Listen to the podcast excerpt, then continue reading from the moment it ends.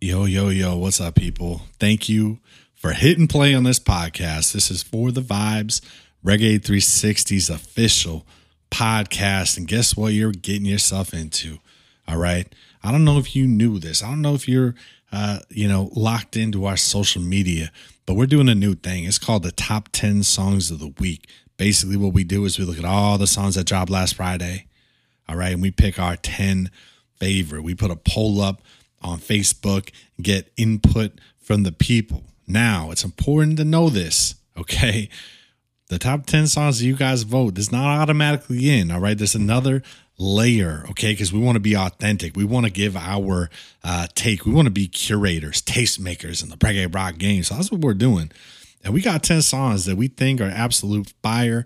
You need to hear them. We're going to play them. We're going to give you a little bit of a review. And then if you if you didn't think that that was enough, all right, we're also going to fire up an amazing interview. And this week, our interview is legendary. Kelly Nowell, Bradley Nowell's sister. Man, I can't. I'm. Just, I can't wait for you to hear this interview. It's amazing. All right. So I've told you what you're getting into. We're gonna do five songs, play the interview, do another five songs. Okay. And then a little positive thought of the week in the end. We always do that. Go back, listen to old episodes. You're going to hear it every week. But that's what it is.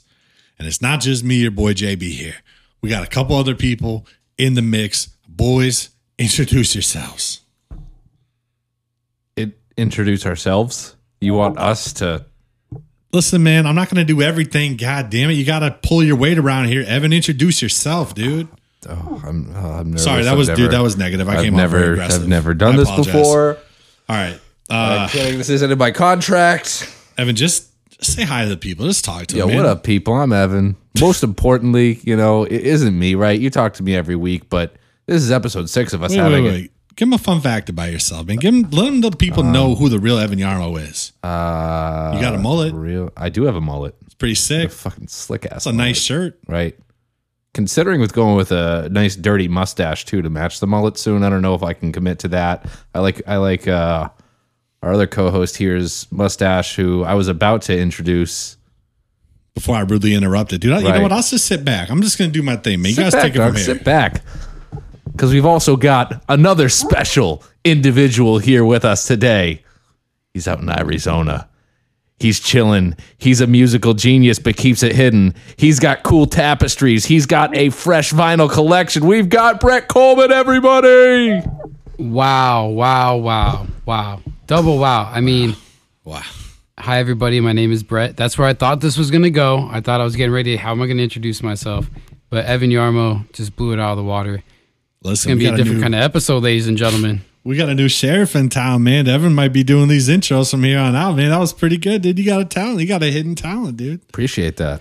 Yeah, man. Well, um, I mean, well, JB, you got the intros, my man.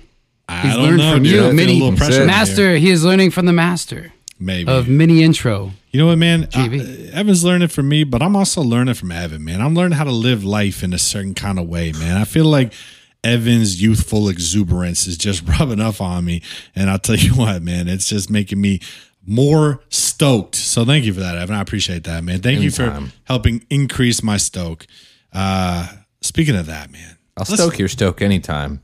yeah, stoke it up, dude. Stoke us up some new I music. should not dude. be here. We should go back to season two, maybe. I need to give you guys a room. Oh, season two was a mess. Definitely don't go back to season one.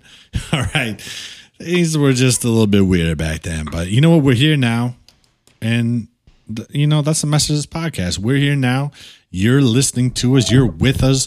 Thank you for inviting us into your consciousness. We're taking this journey with you. And right now, we just in- exist inside your brain as voices right now that are telling a story, a beautiful story, a story of music. Evan, why don't you go ahead and read the first chapter? First up, we've got Deja Dub from Joey Caldero.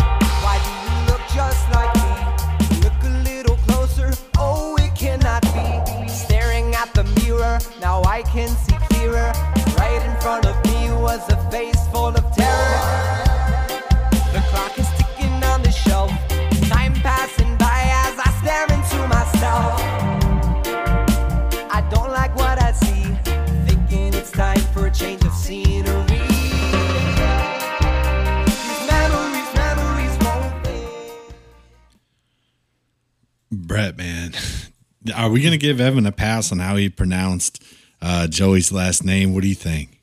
Absolutely, dude. I've screwed it up so many times, and I appreciate his grace and forgiveness in doing so. So, absolutely.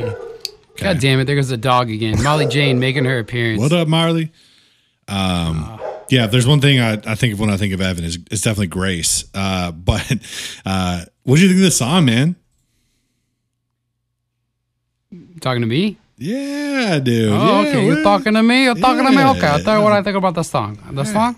Yeah. It was like it was like Eric Rachmany and Scott Woodruff had a deja vu baby and gave all the best qualities to Joey, and he took it and made a little mixture and put a little spin on it, and then put a little spin on something he's already done that you already heard before. So deja vu is a very good, you know, deja dub. I, I dig it, and I've said, you know, listening to Joey, it's like there's bands that get their influence from you know roots reggae and they get their influence from this that and the other and they got to like claim what it's from.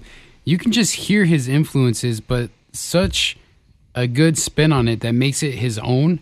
And i gotta say we're talking about that top 10 and the support came in strong for joey and uh, his bag of donuts. That's a facebook group that, that he's got going there is uh, joey's bag of donuts. Uh, I don't, maybe we should ask him about that one day but yeah, man, I loved it. I love the sounds. I love the audio engineering. I love the transparency that he gives us when he's creating music.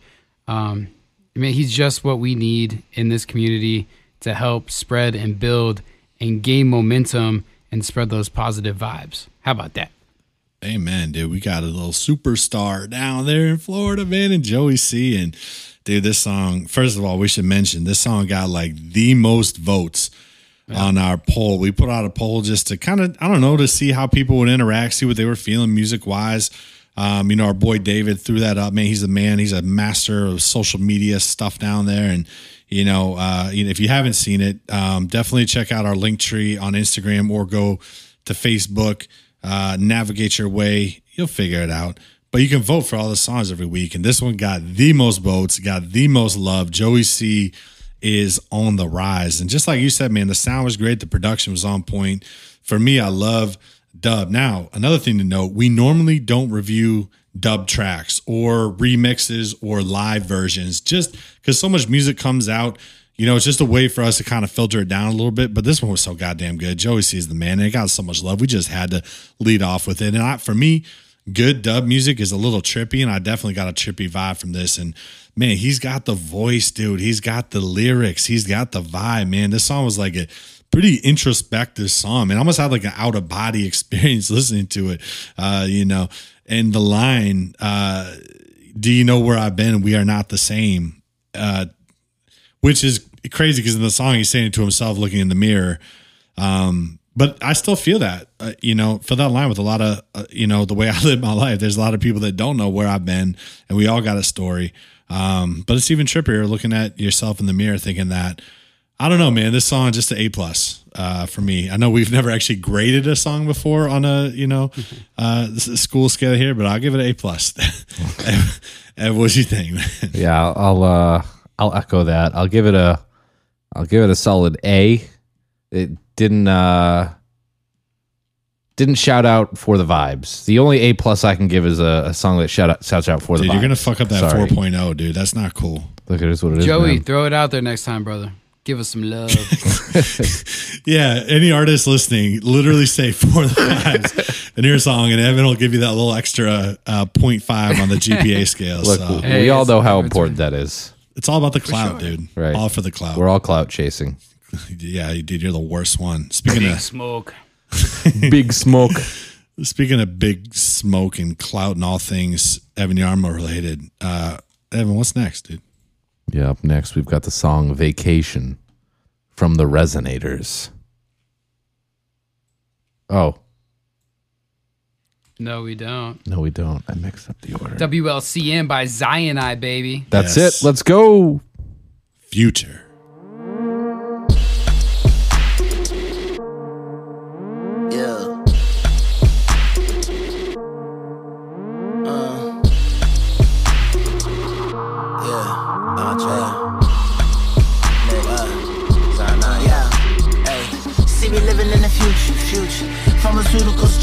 To you. Media, put your mind in a loop. Uh, don't move too fast, might shoot your past. Present tense.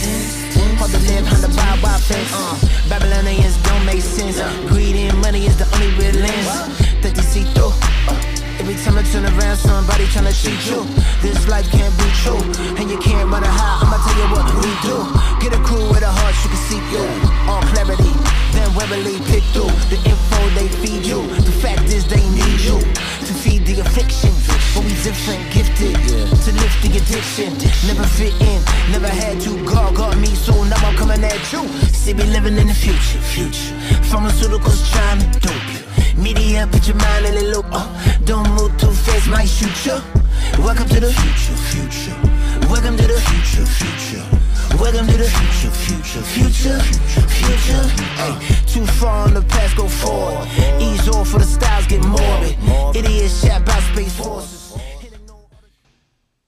I think it's worth noting that you recently had a conversation with Zumbi of Zion I, man. How did that go, dude? Tell people about that. Tell them where they can find that, man, if they want to learn a little bit more. Yeah, for sure, for sure. Uh, if you guys want to see the interview, you can check it out. It's on the Vibes Alive Radio Show Facebook page or my page, Brett Coleman.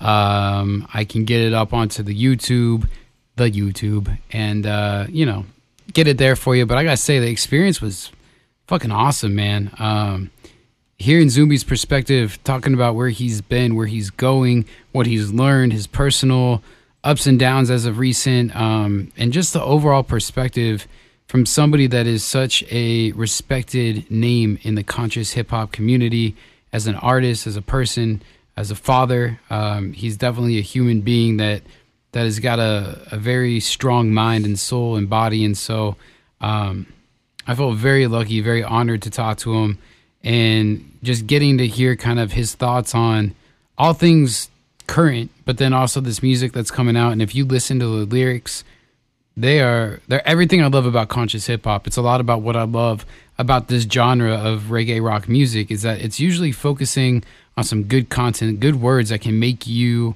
think or respond or feel. And uh, definitely get that vibe from this track. And I, I had put a little teaser for the sp- social media post that said past, present, future, dot, dot, dot, tense. Because the play on words is great, but it actually just really is it's not a huge sentence. It's not it's not a very wordy sentence, but it's an impactful sentence that, you know, WCLM, I've I've listened to this track multiple times, uh, sent it to friends, and I love that it's affiliated with Reggae 360 and the family. But I just love the track as it is, and I'm stoked to hear the next singles that are going to be coming up here real soon. Hell yeah, man. Yeah. Zion I is is a an artist that Reggae 360 and Extension Music Group work with. And, you know, we're so honored. He's so talented. Zumbi is just an amazing person. We've had him on this podcast and um, just great conversation. And this song is so timely, it's so relevant. You know, the thing that stands out to me is obviously just the beat is insane on this. Um, It's very trippy. I got a very trippy vibe, and and uh, I like how it. I like just the little things about this track, like even how it starts out, the little like uh, like it just kind of uh, like I, I don't know, dude. Like I just thought it was cool, and you know, pharma, big pharma, media, Babylon, greed, money. We're living in the future, boys. The future is now. I thought that this song was uh you know, just a statement about what's going on in the world, man. Every time you turn around, someone's trying to teach you. It's it's tense. This song gives me a tense vibe, but it also just kind of encapsulates a lot of things we're seeing out there, which I think good music does. And um, I think you said it, uh, Brett. This represents some new music that's coming out from Zion I. This is the first of many. So, um, just a great track from a, an amazing artist, a legend, a hip hop legend. And uh, anyone listening, you better pay attention to everything Zion I does because that man is a creative genius.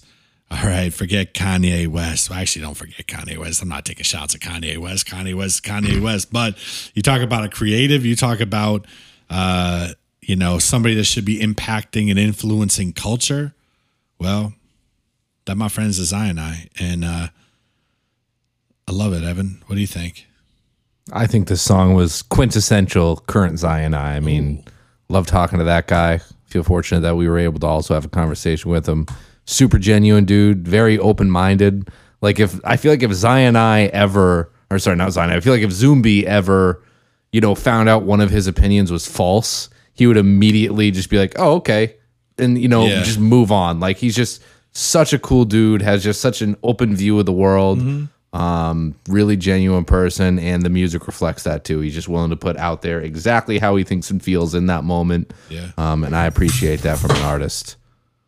JB, you're just throwing stuff around the studio. That's it. You know what? I don't even I don't even want to talk about this track anymore. You've ruined the vibe for me. We're moving on. Wow, dude, I'm just excited. Sorry, So- Okay. excited for Uh, this. I'm I'm sorry for freaking out. you do it a lot, and that's all right. I forgive you a lot because I'm a very forgiving guy. But you know what? You stress me out so goddamn much, Evan. I might take a vacation. Ooh, you You think like that?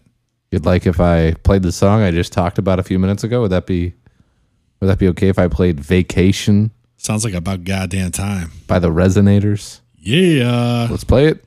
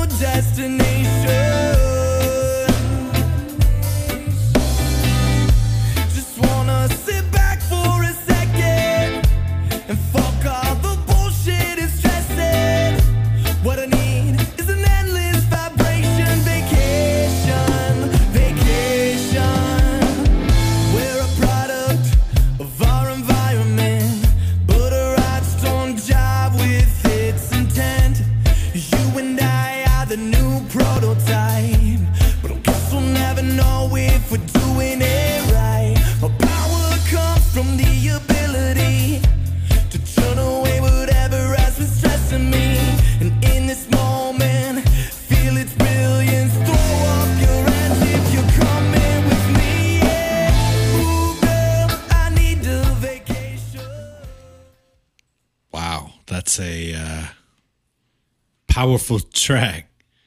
It's a real powerful song, man. Brett, I know you got Fuck all the man. bullshit you're stressing.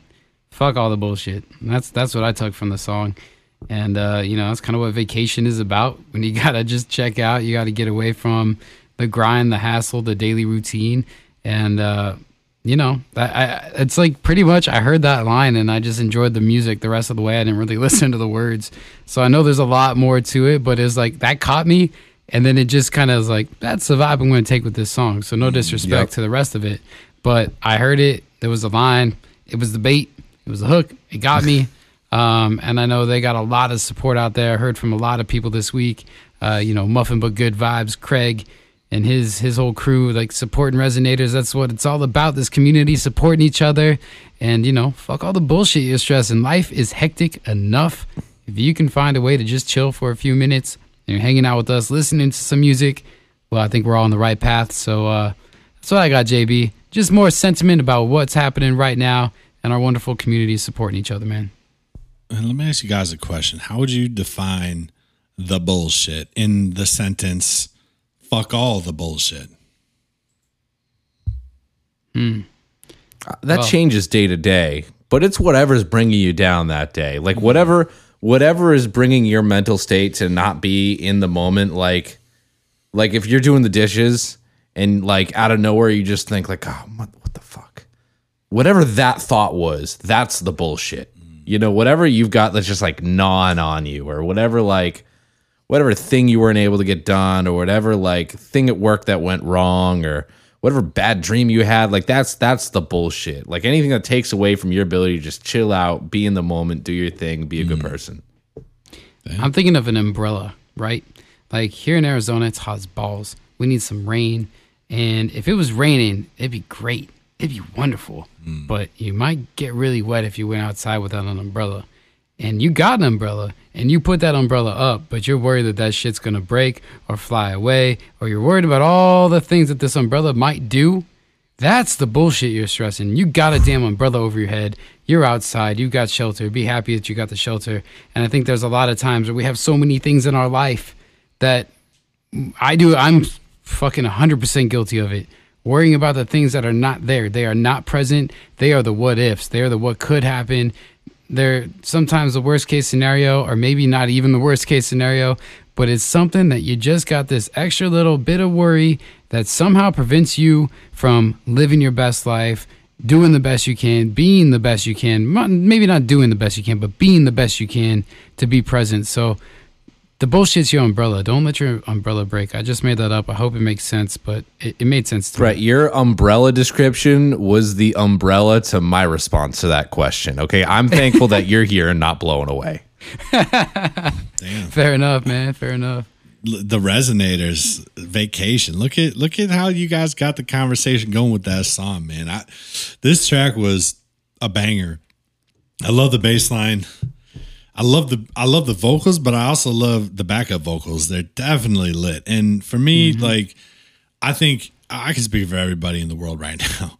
Uh, we could all use a vacation. Everyone that's Yes. going through this quarantine bullshit. Like one of the best parts about life is thinking about a vacation. You know what I mean? The idea that no matter how stressful life gets, you can just kind of break away and go down to you know Key West for uh, a week and just let loose or you know whatever. So I don't know. This song, this song honestly makes first of all, great song. It makes me just I can't wait until everything gets back to normal and people can start taking vacations again.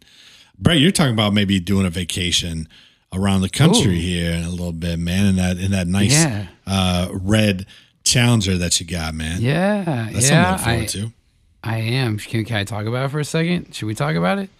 I, I'll tell you this much. Yeah. I'll tell you this much. Yeah. Mm-hmm. It's the Vibes Alive radio show, road show for the Vibes 360 Love, whatever. Brett Coleman in a car getting to talk to some amazing artists. And I've, I've come to this conclusion that, you know, um, I've mentioned it before. I've had some time on my hands, and I kind of wish I would have done this like a month ago, but that's okay if the artist can't come here to Arizona, then we're going to bring Arizona to the artist. And so the plan is working on some some cool things to entice some sponsors. So if you're listening and you think this is a good idea and you want to really talk about it, let's chat about it because I could use your help and I'm so terrible at asking for it.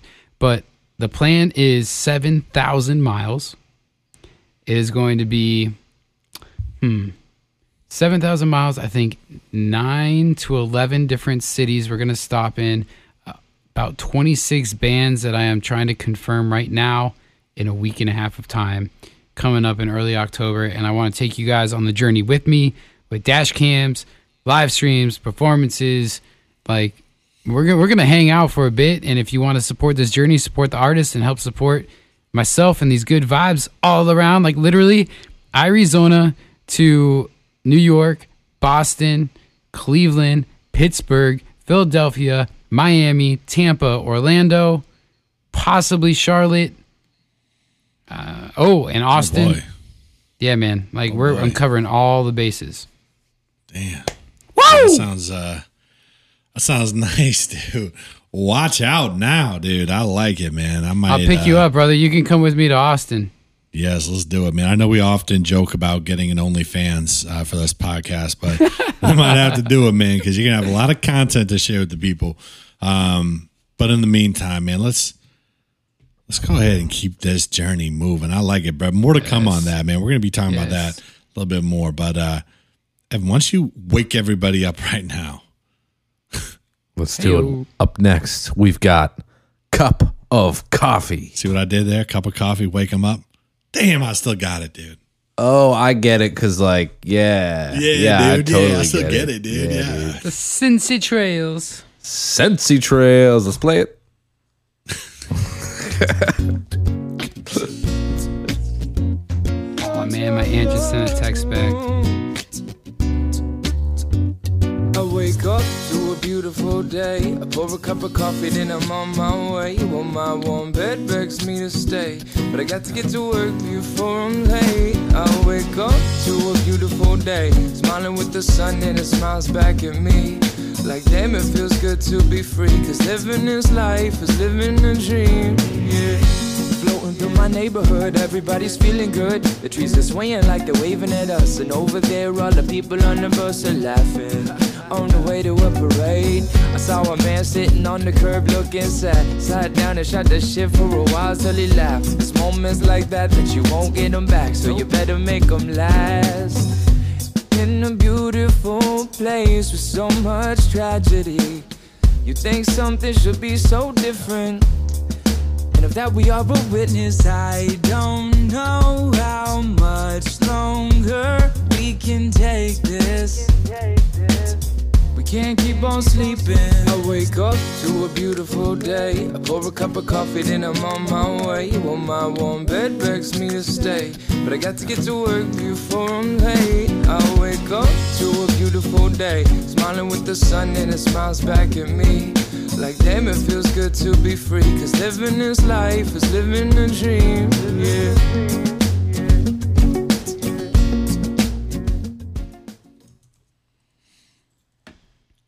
Living this life is living a dream, man. What a beautiful dream it is. What you guys think of this track?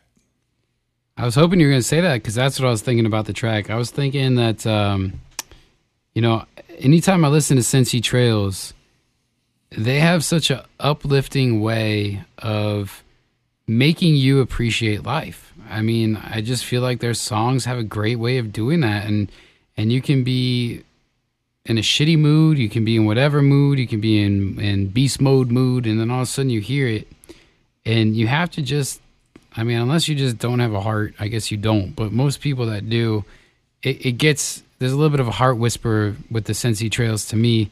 Like you know, the previous one of their previous tracks, the first track they came out with, it's like it opens up with "I love this life," and he like says it in such a way that sounded way better than what I just did, but he means it, and it's just kind of like, "Fuck, man, look at this life."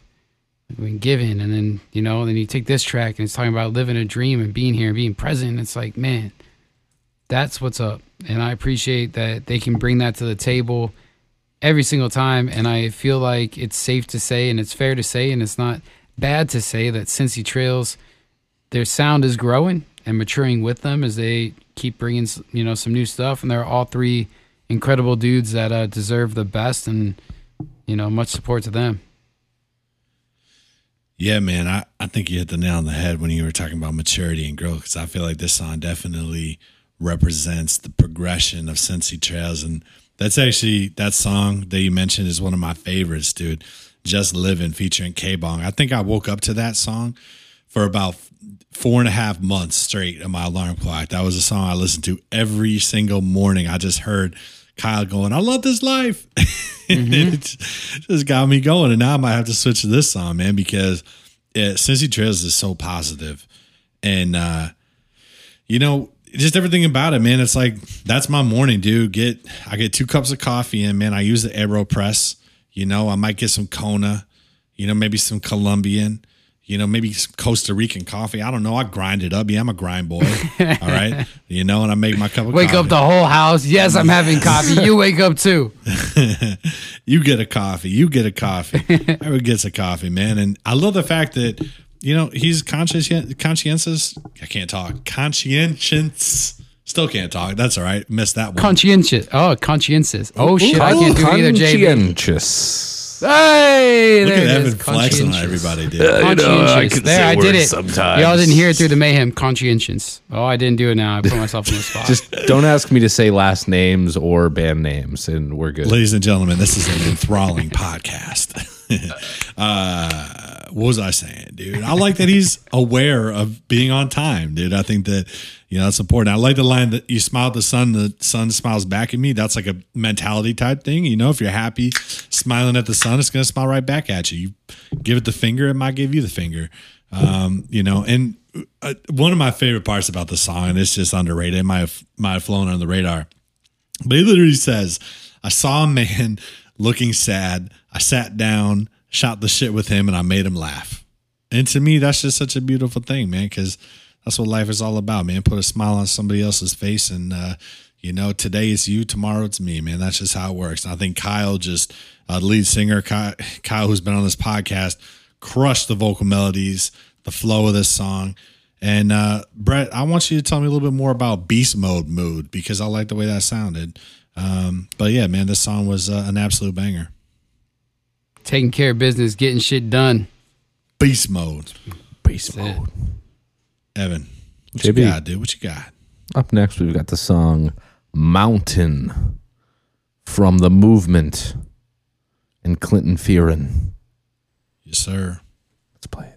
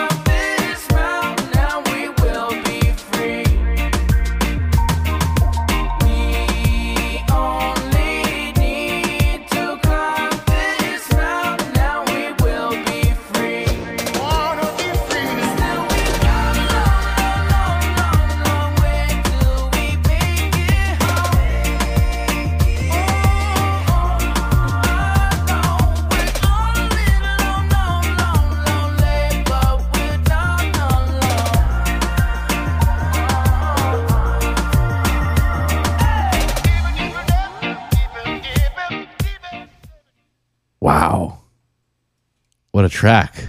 Talk about it. I mean, what a legendary just collaboration. You've got the movement, one of the biggest names in current modern America reggae rock, and you've got Clinton Fearon coming in from Jamaica, who's been doing it since the late '60s and the '70s, man. And just what a good positive vibe. I don't know. I don't know. The last this episode so far is just so many good positive songs. Mm. JB, mm. my mood, you know, my stoke levels were not as high as they should have been when we started here today.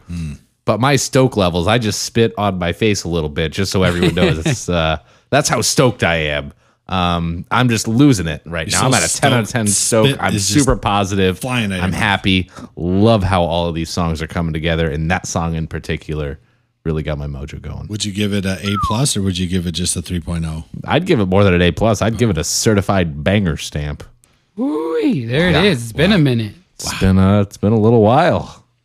Yeah. Brett, I Well, mean, I this mean- guy's over here spitting everywhere. You know, it's Yeah. just saliva flying. He's so excited. He's like a rabbit. He's like a dog on rabies. Just spit, just slapping against the side. Yeah, of the real wall here. real me in over here, JB. What do you have to say?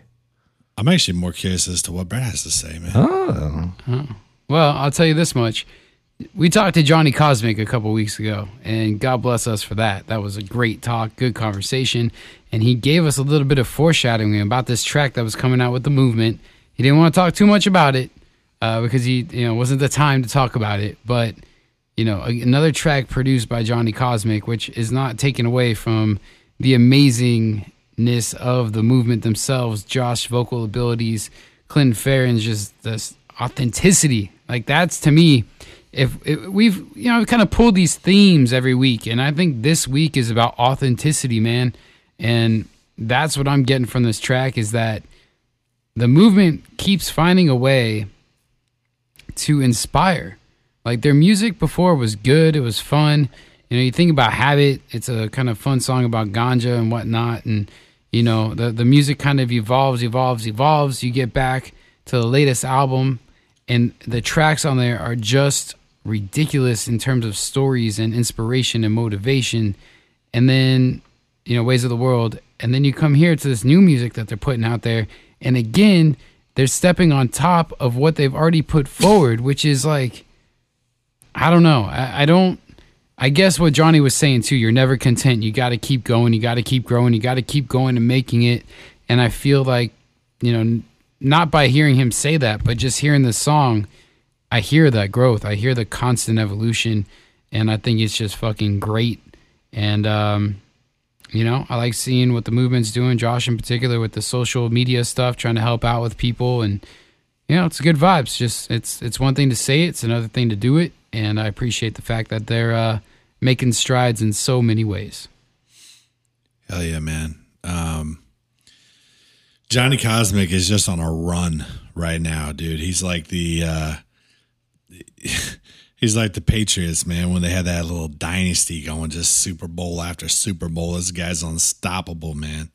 Uh, did it again with this one, and you know I love when I see um, real roots reggae musicians collaborating with modern reggae rock musicians. Now, I mean, the movement is so dope for so many different reasons, but I don't know, dude. It's like, you know, this reggae rock music, man, we always have to constantly keep in mind that, like, you know, we got this style from the islands of Jamaica and, and, we got to pay homage to that, man. And you know, even the fact that Half Pint was on this, um, you know, the the House that Bradley built album, like you know, and and Half Pint and uh, you know collaborated with that whole Long Beach crew, and and I don't know, dude. So it's cool to see um, Clinton Fearon linking up on this one. I thought the the beginning was epic when they were talking back and forth. You know that that was that was cool. I thought when the drum line hit, that was pretty badass. And again, the lyrics, man, they're so uplifting, so positive. You know, literally saying we're, we're we're all tumbling our way down this open road. We keep our eyes open so we can end up in the right spot. Once we climb this mountain, we'll be free. And that mountain can be anything, man. I could ask you guys, you know, what that mountain is for you. It's kind of like how I asked you what that bullshit was earlier, and you gave me a good answer. It's kind of like, man, we all got a mountain, and once we climb it, we're going to be free. So maybe everyone's got to figure out what their mountain is. Uh, and this song just got me inspired, got me feeling some kind of way. So um, I dig it, man. Certified banger. I love it. Up next, we've got the song Streets from Tyrone's Jacket. Let's go.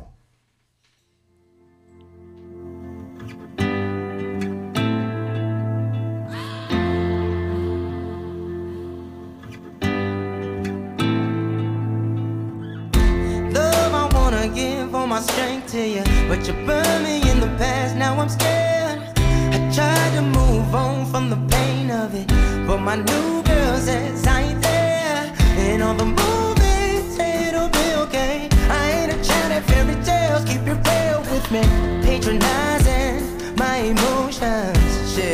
Hell yeah, we be out in the streets, baby. We out in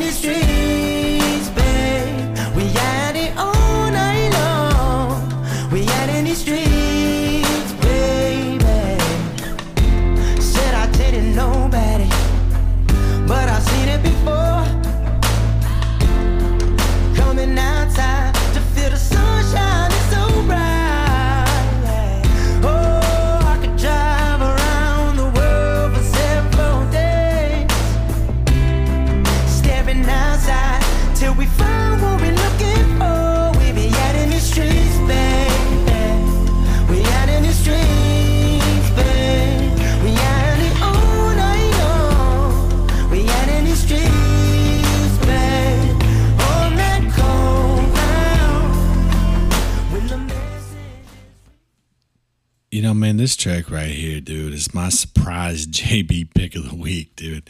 Uh surprise. All right. We're adding this one in here, man, because I just love Tyrone's jacket. I love this song. I love the whole vibe, the whole energy. And I'll tell you one thing for sure, man. There's uh, three things that are absolutely certain in life death, taxes, and the fact that there's no other band like Tyrone's jacket. They have such a unique vibe, such a unique energy, and um, they're so creative. Every song that they come out is like a every song they come out with is like a movie. You know, it's just something different, man. It's like a journey, you know, and it takes you on a nice little um, musical excursion uh, through just you know some special, some different, man. And this song, you know, you can hear their lead singer just singing with his heart, man, and and they're crushing it on social media.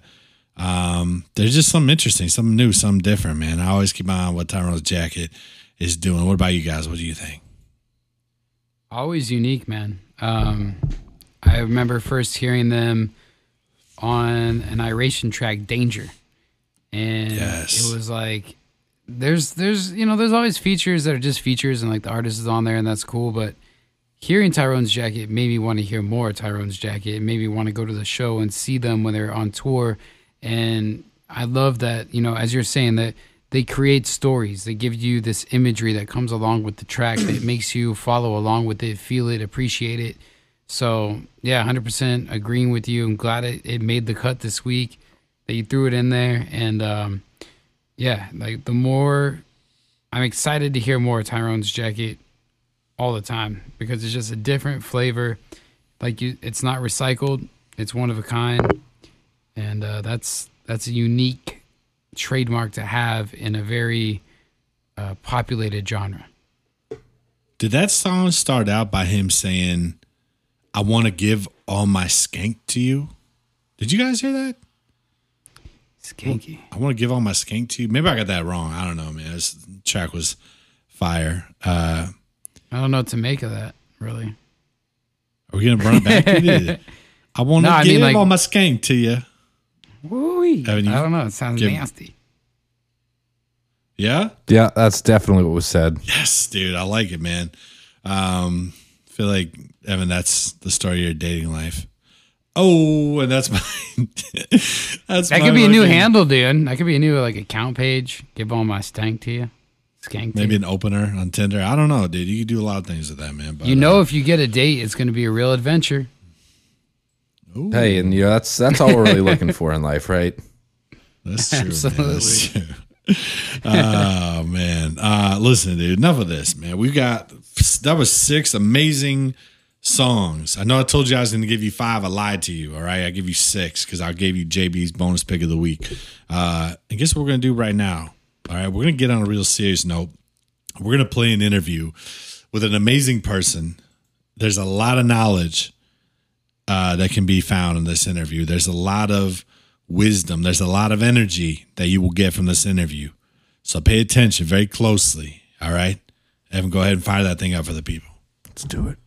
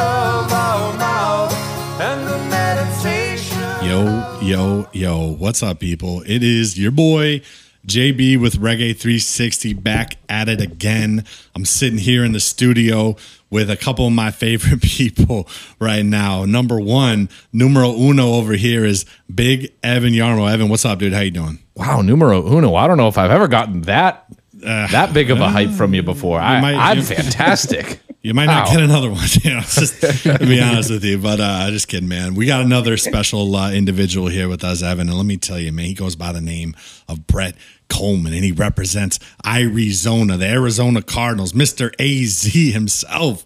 Brett, what's up, dude? Man, I'm so excited as always to be here, and uh, I really love this Arizona intro. I'm feeling the Cardinals. We're getting ready to play this week, and uh, you know, little bits of normalcy are starting to sink in, and I'm just so damn stoked. More guests, more great subjects, more cool things to talk about in today's super special. So, sir, continue. I tell you what, Brett, there's a reason why they call you the Kyler Murray of uh, reggae rock music. So, uh, you know, on that note, man, there is a lot to be excited about. And I tell you one thing I'm excited about right now, boys. I'm excited because we are joined by an amazing individual, someone who is trying to do good in this world. She is the sister of the most influential person in reggae rock music history. She continues to keep his legacy going by giving back to the music scene that he helped create. She's working to execute a vision that will ultimately help musicians who suffer from the disease that has impacted so many people. She's a beacon of light in this world and recently helped see the actualization of the Law Records project, the house that Bradley built. Ladies and gentlemen, Kelly. No, Kelly, how are you? I'm good. I'm a little speechless after that intro. I'm going to play that back every time I'm having a bad day. it is literally the, it- it's the least that we could do because we are so grateful um, not only for you as a person you. but for you joining us today so i gotta ask uh, kelly how is uh, how's life for you right now how are things in your world paint a picture for the people what's going on uh, currently in your life You know, life is actually really good right now. I'm feeling super blessed, super fortunate. There's so many exciting things that are going on. And, you know, for a lot of years, things have been been kind of a struggle. So I'm I'm really excited to be in this season of life right now. Good things are happening. Wow, that is that is very positive, and and I 100% agree with you. I think that um, there's something in the air. You know, things are changing. Positive things are starting to happen, and one uh, one big positive thing that happened, and it was positive for me as a fan of music, and it was a positive thing for anyone that is a fan of music, and that is this project. The house that Bradley built, that Law Records put out with a ton of musicians doing acoustic performances, paying homage to uh, sublime music. And I got to ask, um, Kelly, what did you think of that project? How did it come out, in your opinion? Have you been stoked by the reaction? I my mind has absolutely been blown. Literally, the last six weeks have been such a whirlwind as we started releasing two singles every week and getting feedback from people on the songs and just it's really been astounding and it's brought already brought so much more attention to the foundation and everything that we're doing. I could not be more grateful to Law Records and Paul Milbury and Yasad Williams. They're just phenomenal people. I'm so grateful for them. They are. They are phenomenal people, definitely. And and um, I just think it's just so amazing that um, you know somebody had this idea and actually worked to execute it and to have it come out so flawless and uh, just uh, amazing in my opinion. I, I'm I'm kind of curious, like um, you know, w- were you involved in kind of the early process of the the idea, or did this maybe start at you know, on somebody from Law Records having this idea, and then you worked with them, or like how, from your perspective, how did you see this this project kind of like um, progress and actually become something special? Well, last year at Cali Roots, so Cali Roots 2019, I was introduced to Paul Milbury, who's the general manager of Law Records. And uh, we talked for about an hour at the Nowell Family Foundation booth. And he was just telling me stories about his experiences with Sublime and just a great guy. And when we finished, he said, You know, we'd really love to do something with the foundation or to benefit the foundation, but, you know, we've got a lot going this summer. I'll get in touch with you in the fall. And I thought, okay, you know, if I hear from him, great. If I don't, that's great too. You know, everybody gets busy and whatever, good intentions. But sure enough, come fall, he reaches out to me and says, Hey, can we sit down and talk? I've got an idea. So this was October of last year. And so we we met and sat down and and he told me about his idea for making this album. and I said, you know, the idea has come up before in in different you know shapes and forms over the years, but nobody's really known how to do it or known how to ma- make it happen. And I said, if you if you can do it, we're down. We're absolutely down. And boy. I should have known what I was saying. I mean, nine months later, the album was done, and he's really a remarkable person. He's he did exactly what he said he'd do. It. He did it with so much integrity, and really just brought the whole project together in a way that that benefits everybody. You know, it obviously benefits the foundation by getting the word out and by donating the proceeds, but it also I think has really been great for all the artists, especially during this time because there's not a whole lot going on for a lot of musicians. They're struggling trying to find ways to get their name out there and and keep their fans engaged. And I think this has been a really great way of doing it. And the way that Paul rolled everything out has really put the spotlight and the focus on the bands as it should be. You know, these are all artists that donated their time, donated their performances, and so we feel really honored by by everybody involved, but especially by what Paul's done. I gotta say, uh, one thing that we've talked about when we've covered, you know, we talk about the covers that have come on uh, up into the release of the full album, and the one thing that I've noticed is, like you said, people have probably there's been plenty of Sublime covers, and there's been people that have recreated songs, but the thing that sets this album apart to me as a fan and listener is the authenticity is unbelievable. Like Yeah. this, it, it, is a hundred percent true to the spirit as I feel it is uh, in terms of the music. But then every artist took the song and they didn't just, you know, repeat the the previous song. They made it their own. They they showed their, you know, their flexibility and their talent. And I think that puts it over the top. And then especially for me at the end, you know, having Papa Nowell and Jakob on there to give Yeah. it, you know, the generational gap, I guess, but the the generations coming Sure. together. Um, I just gotta say, while we're talking about, you know, he said that he was gonna do it and it can be done. I, I can't agree with you more. This is an amazing, amazing accomplishment for somebody to help see this to fruition because it's not just a cover album by any stretch. Yeah, I agree. It's been a really emotional experience for me. Um, just bringing up all of the, you know, the feelings about about wishing that Brad was here, which you know, obviously I feel that a lot. But for him to be able to see the not just the fans but the artists coming together and honoring him is um, it's really special. It's really special for me. Absolutely. Yeah, I, I even thought just like the the diversity of artists on this album was amazing too. And like, you know, everyone everyone has their their their favorite songs, but like, you know, to hear Half Pint on there and then, you know, to go to a couple songs and hear uh Vana Liya, you, you know, and like knowing her story and her background, like to be on this project and I thought Leilani Wolfgram just like came in and crushed it. I was just blown away at the, the diversity uh, and, and the Yeah. different array of artists. Um, could, Couldn't have been happier, definitely. I, I'm right there with you, JB, for sure.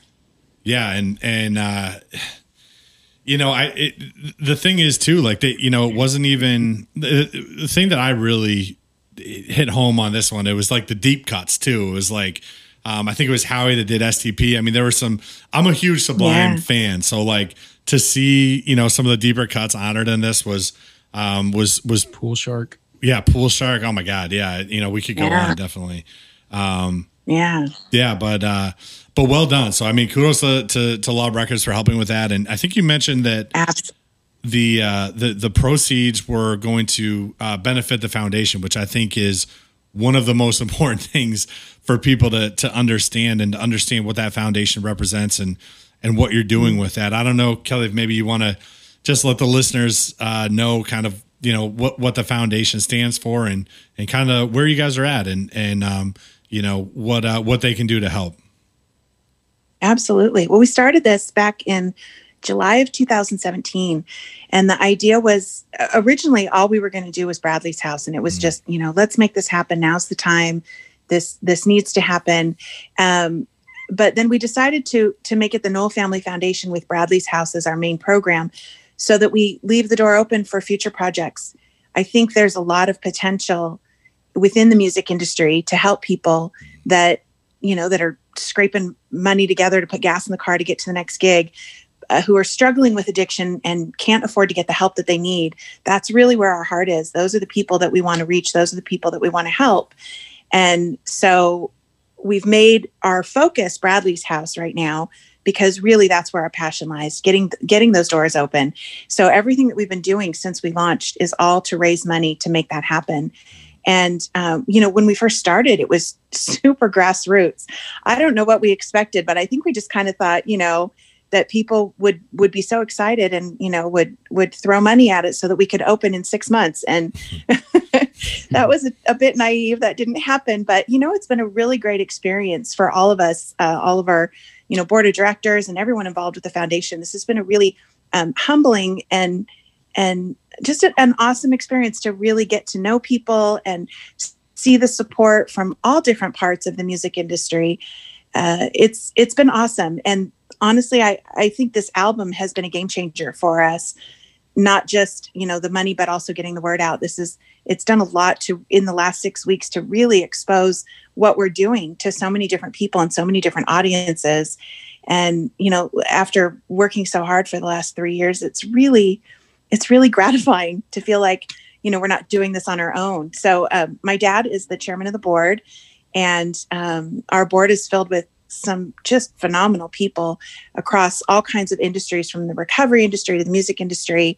And um, i mean i could i could talk for an hour about all of our board members. We're so honored. But um, i think we really have a great team of people that can make this happen now. And i, I really feel like the time is right so i think i think within the next year big things are going to be happening and i'm keeping my fingers crossed Absolutely. Yeah, no. We're, so are we. I think that's that's um, that's amazing listening to you talk about it. I'm I'm just um, I'm so stoked and certainly anything Reggae 360 can do uh, to to help get the word out. We'll, we'll, we're definitely going to do that. One thing that crosses my mind Thank is you. you know a- a lot of people listening right now and just a lot of people that I've crossed paths with including myself have a friend or a family member that has been impacted by um, you know addiction and in, in different ways. And you know it's it's really heartbreak heartbreaking and, and tragic. And and to see somebody like yourself um, you know that that went through that and now to see what you're doing it takes a tremendous amount of strength i think to to have the mindset to kind of you know focus on okay well how can i help the world around me? How can i you know in this moment put my energy and effort into something that's going to help other people. And i'm just kind of curious like how, how did you make that transition to to have the mindset of like okay um you know what happened is is a tragedy and there's nothing that can change that but i'm going to make a conscious effort to do something positive um, in this world as a result. I, I that's kind of my question. I don't know. I think a lot of people maybe Yeah. are struggling with that. I, you know so i was kind of curious your perspective Yeah, absolutely. You know, we all go through um, shitty stuff, you know, like life just happens. And I really do firmly believe it's all about how we respond to it. And quite honestly, um, for the first like 15 years after Brad died, I I hid. Like I didn't want to hear the music. I didn't want to talk to anybody who knew him. I didn't want to be around any of that because it was really, really hard for me. Losing Brad was was devastating.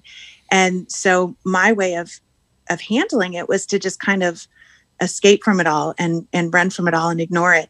And interestingly enough, Facebook is kind of what brought me back to having to deal with it and having to confront it. And it it took me a little while to understand the impact that Brad's music had had on people on a very personal level. Because you know, when I talk about losing him, I didn't I didn't lose um, a a hero or a musician. I I lost my brother, and and that was just so hard for me to deal with. It it really it shook my whole world, and so my heart goes out to anybody who has lost a loved one. Um, you know, whether they're a family or a friend, it's it's just so it's just such an awful thing, and um, so anyway. My my point is just that when when the smoke finally cleared and um, I started sort of reemerging and re-engaging with with what was going on, I really felt a, felt a strong sense of responsibility that you know we have an audience, so to speak, of people that that would listen to to what me and my family have to say, not because of anything that we've done, but because of what Brad did and how he impacted their lives. And that's a huge honor and it's very humbling. But um, you know, the timing was just right. Everything sort of fell into place when when the opportunity presented itself and and I just sort of dove in head first thinking that this would be not only a great way to help other people but to also honor my brother's memory. Because honestly there's never a day that goes by that I don't feel like I would give anything to have him back. But you know life goes on. And when you lose somebody it never gets easier. You just learn to live without them.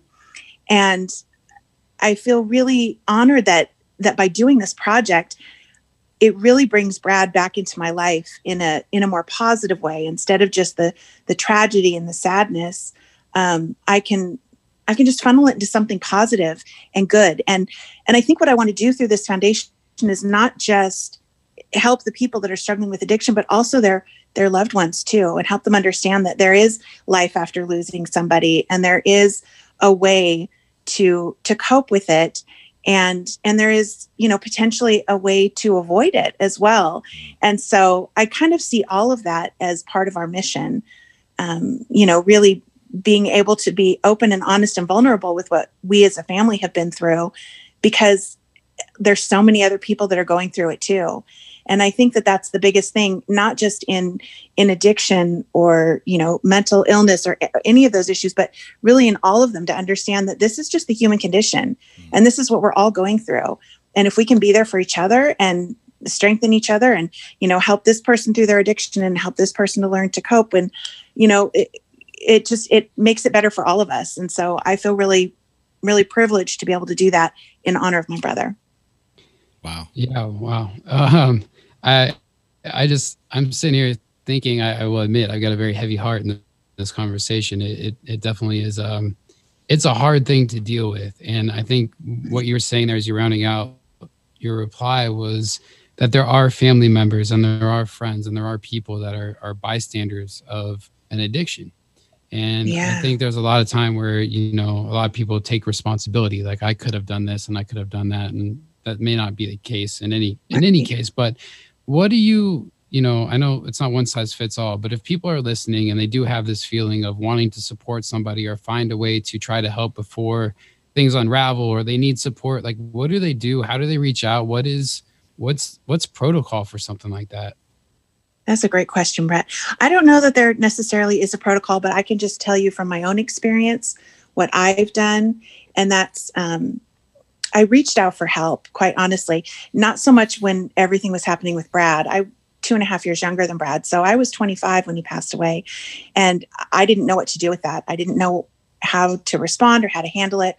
But um, last year, one of my kids actually was struggling with some substance abuse and depression and and all the things that go along with that and i was invited to go to an al-anon meeting with a friend and i thought oh i don't need to I'm, I'm not big on these group meeting things but i went and it turned out to be such a great source of strength for me um, and i would go to those meetings every week and it really helped me to understand that that i'm not responsible for the actions of the people that i love and removing that weight really allowed me to respond in a in a much healthier way.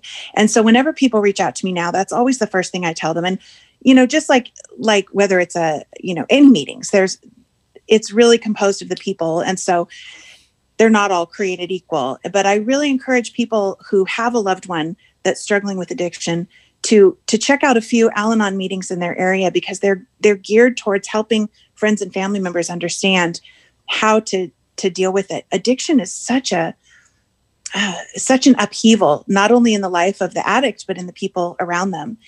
And and when we when we don't understand how to respond to it, we can do the exact opposite of what we should be doing. You know, we get upset and we get angry and um, and hurt and all those things, which are totally natural responses and natural emotions.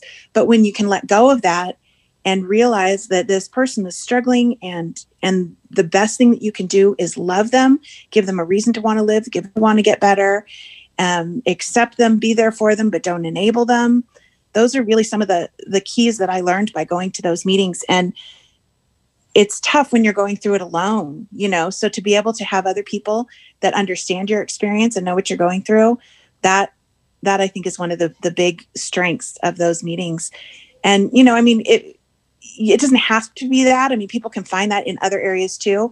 But just in my experience, that's what I found was was super effective. Awesome. Thank you. Yeah, I just uh I want to I no no Ouija board, but some direction is much appreciated and yeah, Absolutely. thank you for that. Sure. I mean, it's super relatable, right? I mean, I can say, hey, we we've all probably been in that situation somewhere, right? I mean, and the line between am I helping or enabling is so thin. Like, I, mean, I- Yes, I, can say, hey, I've helped someone, you know, give them a place to stay, give them money for food, but at the same time, like, I know that at the end of the day, that old friend who's no longer in my life, I mean, they're in a much worse state now than they were then. Um, absolutely used me to go and get certain things and live their life a, a certain way, and I was totally used to enable them for years. You know, it's Yeah. it's tough. It is. It's tough. It's hard to know, especially when it's someone that you love and care about, you know, that you do anything for. But sometimes your natural response is not necessarily the best thing for them. But, you know, then uh, it just depends. I mean, sometimes on the other hand too, you know, if if if people feel like every door is slammed in their face, then they may feel like there's no hope and they have no desire to get better. So, I think that's so important that people know that they're still loved. You know, we're all human. We all fuck up. We all do stupid things um, and at the end of the day we're all just trying to do the best we can with what we've got so i think recognizing that in other people and respecting that in other people but also you know being there to help them whether that means you know giving them something or taking something away you know it's really a very individual thing. But it's important for people who love someone who's struggling with addiction to know that that it's not on them. Sometimes i think we take too much on ourselves and we need to understand that what that person's going through is their own struggle. And we need to find ways to to strengthen them in that and build them up um, without without it destroying us in the process. It's a tough thing. Yeah. And it's it's interesting how much as a society we've progressed. I mean, I remember in in the early 2000s, you know, people that had, you know, an addiction issue could get uh committed and they would be put in the same like uh you know place as somebody with like a, like almost like a psych ward. They they didn't know how to treat people. Yeah. And now listening Right. to you talk, it, I, you know, y- your mindset is so progressive and so real that I feel like if I was somebody that's, you know, struggling, I would want to, you know, go to somebody like you. So it's amazing that you have your hand in in Bradley's house, and it seems like, you know, when that comes to reality, it's going to be a place um, of, of healing for a lot of people, um, you know, with the right approach. So, um, you know, absolutely that- absolutely yeah, um, it, it sounds so trite but quite honestly i mean if we all just are are much more loving to each other and and not so judgmental and have a little bit more grace and understand that we really are all just doing the best that we can. Um, it it takes some of the pressure off you know it takes off of everybody off of the people that are trying to help and off the people that need help. Um, you know let's just all do the best that we can and and be there for each other and and be strength when people are weak. And and i think that you know that that is a it's a really good starting place those are wise words. I feel like those. Amen. I think you could apply those words to everything going on in the world right now. Uh, Yeah, that's, that's, absolutely. uh, that's awesome. Well, hey, so so you know, thinking about the music as as, as well. This is kind of a just a question that popped into my brain. Uh, you mentioned that you took about 15 years um, after Brad passed to kind of um, get to a place, you know, where you're able to kind of, you know, uh, confront things again and, and confront the you know the Yeah. the sublime fan base and, and stuff like that. And i guess i'm i'm Right. curious. So um you know working for reggae 360 i love reggae rock music. I love the scene. I love the culture. I love the music from california. I love that there's pockets of reggae sprouting up all over the united states and florida and texas and ohio out here in the northeast. And you know this music is such a, a part of my life. And and i'm curious from your perspective, I'm sure you've been told us a thousand times that um, you know Bradley created this genre. He's like the godfather of you know what we have now. Like if it wasn't for him, he he's the the connective fabric between all of these bands. Everyone I've talked to, we've interviewed you know a, a lot of bands. They all reference Sublime and, and Bradley's art as influenced. And I'm just kind of curious, like from your perspective, obviously you look at him and his music very differently, but do you think that you fully grasp how much of an impact uh, Sublime's music had on on the world? I mean, are you able to see it from that perspective, or or is it? I don't know. Maybe being so close that it's it's hard to to to fathom. But but surely now looking at things, you can see just how influential uh, his his music has been on this world. You know, JB, I wish I could say that I saw it coming all along or that I totally get it, but uh, I really I don't think it's ever going to fully make sense to me because you know he's still the guy that I could hear him blowing his nose in the shower. You know, I mean, this, is, this is not anybody that anyone should be impressed with. Um, he was brilliant and talented, and you know I I loved him with every fiber of my being, but but trying to reconcile him with with the person that you just described um, is really really difficult for me. I I I hear from so many people about how he's impacted them, and that that I get on a very deep heart level. I mean, I get I get messages from people all the time talking about what an impact Brad has had on their life, and they've never even met him, and it never it never fully sinks in that that this is what he did. All I can say is that I just I always wish that he could hear that. Like, hmm. God, I wish he could he could know what an impact he had on people and and know how many artists he influenced. That's that's such a huge huge compliment to be able to influence the art of other people. I just I'm so sad that he missed all of this. I'm really really bummed about that. But I'm really honored that people share that stuff with me and that I get to hear it. And um, you know, I mean, I still I still freak out every time I hear a song in the radio, which is just about every day. I freak out whenever I see a bumper sticker or a t-shirt. Like it just never gets old for me. I'm like, oh my gosh, someone says, Oh, I you know, I, I know that band. I'm like, really? You've heard of them?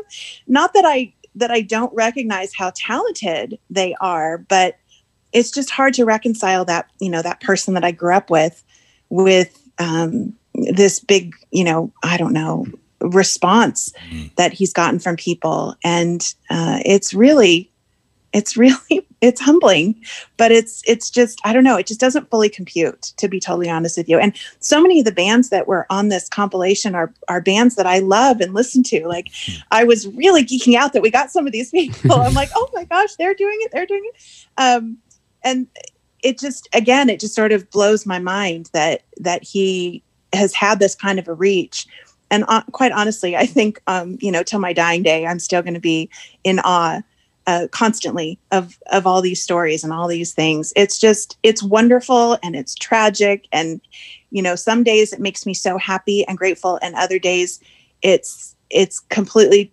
heartbreaking that he's not here to appreciate it. You know i feel like i shouldn't be the only one you know, or, or my parents shouldn't be the only ones hearing all this, but he should be here hearing this. And so I kind of go back and forth between, you know, being super stoked and being super sad. But I think that's normal. I think that's a normal reaction. So can I ask you one thing real quick? Um, Yeah. You know, he was your brother, right? And so you saw him as your brother, and we see him as this, you know, musical influencer and all those sorts of things. But one of the things that I really appreciate that I think to JB's point that he's done is he's collaborated with all sorts of artists and he's put all sorts of genres Mm. together and it, it was never just a straight reggae it was never straight rock. He put dancehall put some ska put some r&b i mean you get you know long beach has its own you know spice. I you know love Yeah. california. I was born out there like totally get it. It has its own vibe.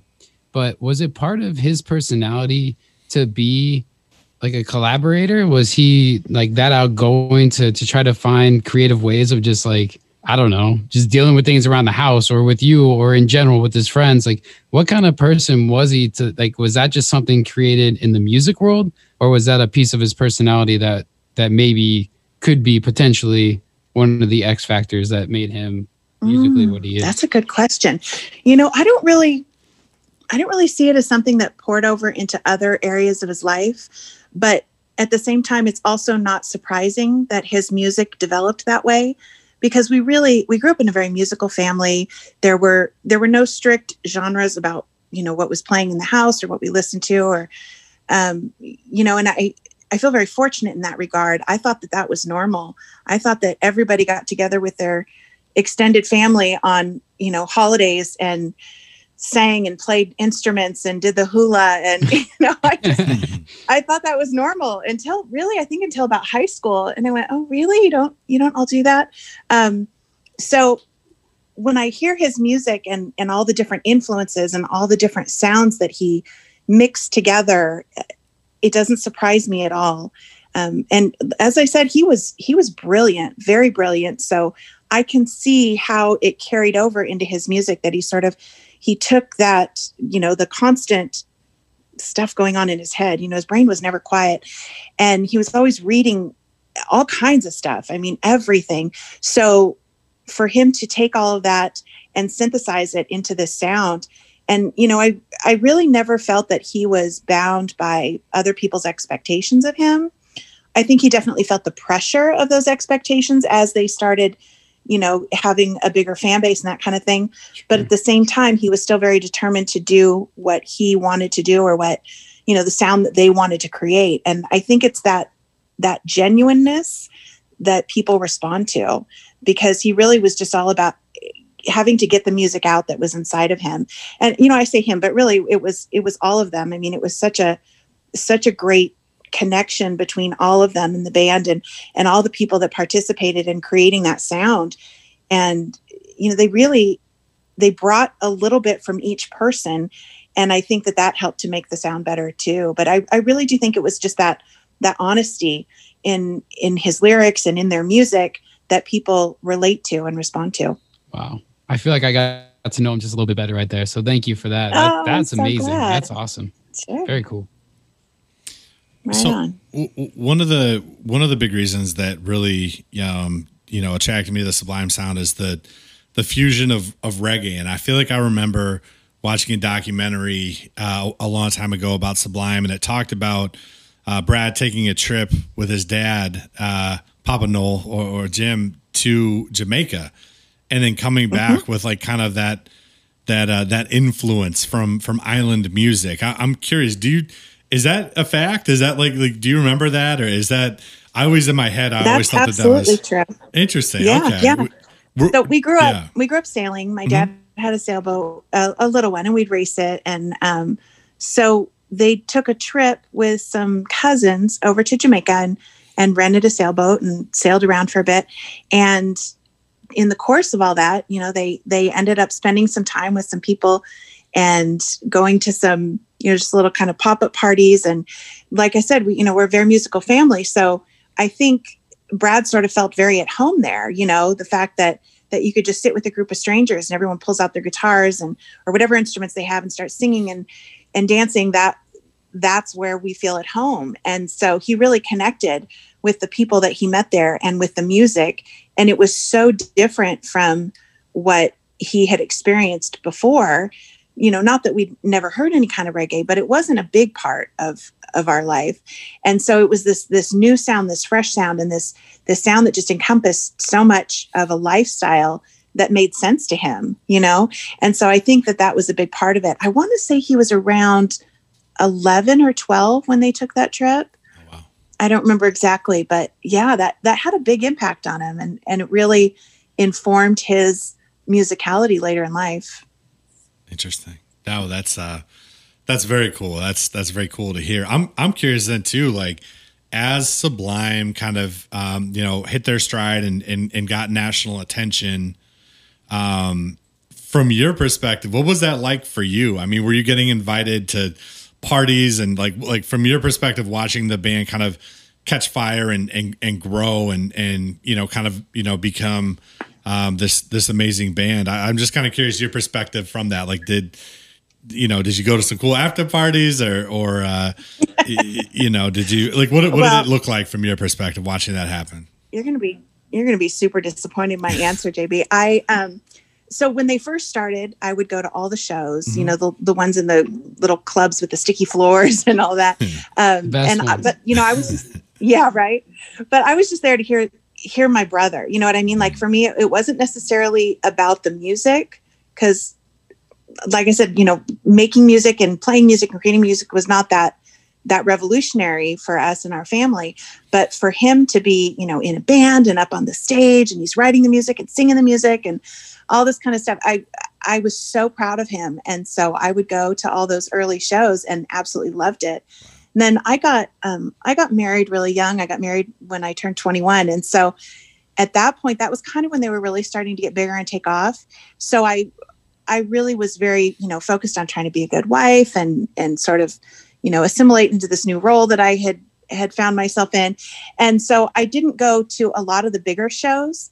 Um, I went to the Weenie Roast. I remember the Weenie Roast. That was a lot of fun. Just, but I always love being out in the crowd. Even to this day, I much prefer to watch a show from the crowd because you get that energy. Mm. You know, you just you feel a part of that energy and everything that that everybody's getting from the band on stage and that they're giving back is just is for me a big part of the concert experience. So I would always, you know, watch the show from from out there and then go back and say hi to him and tell him what a great job he did and give him a hug and then leave. You know, so we quite honestly, like we partied a couple times together in high school and it didn't really work out.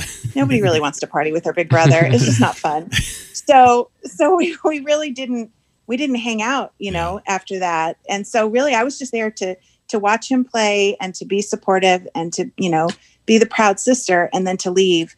Um, so, you know, later, I think right around the time that, well, a little bit after I, you know, sort of got busy with my life, one of my stepsisters would go to a bunch of the shows, Katie. And so she was really much more into the scene at that time for a while. And, um, you know, so we have very different experiences in that regard. But, um, yeah, so kind of, kind of disappointing. I, I always say, and it, it sounds kind of callous, but you know, if I'd known he was going to die, I would have, I would have gone to more stuff. I would have, I would have been more involved. I would have taken more pictures. I would have made more recordings. You know, it just at the time it never occurred to me that that he wasn't going to be there forever. Yeah. So I didn't really feel a sense of urgency. Um, I'm really stoked that I did go to as many shows that I did. I mean, I went to a lot, but Yeah. um, you know, n- now looking back, I just I feel like wow, I wish I wish I would have been there more. Yeah. Well, I, I, I, I can't, I can't even, uh, I can't imagine. And, and it sounds like, uh, you know, you were, you were there being the, the supportive sister and, and, um, you know, obviously Yeah. looking back, I mean, you know, I guess maybe that's a, something to think about now in life when your friend says, you know, invites you to that concert, maybe, you know, we, we should all just kind of, you know, take that, take that moment to appreciate that, um, you know, we we have the opportunity to take advantage of those, those, uh, those things when they happen now. So, um, yeah. One um one person that I want to talk about, and actually this is somebody that uh, was on the the album uh, "The House That Bradley Built," and that's um, Brad's son Jakob. Um, yeah. I'm kind of curious, uh, you know, watching from my perspective, watching him grow musically. Um, I, I think he's an insanely talented musician. I like what I'm hearing from Law. I love the fact that he's collaborating with the the reggae rock scene, even though maybe Law's sound isn't, you know, specifically, you know, reggae rock or they've kind of got their own genre. But I'm just kind of curious, um, you know, from your perspective, watching uh, Jakob kind of come into his own and and what that relationship is is like, and um, you know, just kind of maybe how proud you are too to to see what he's doing now.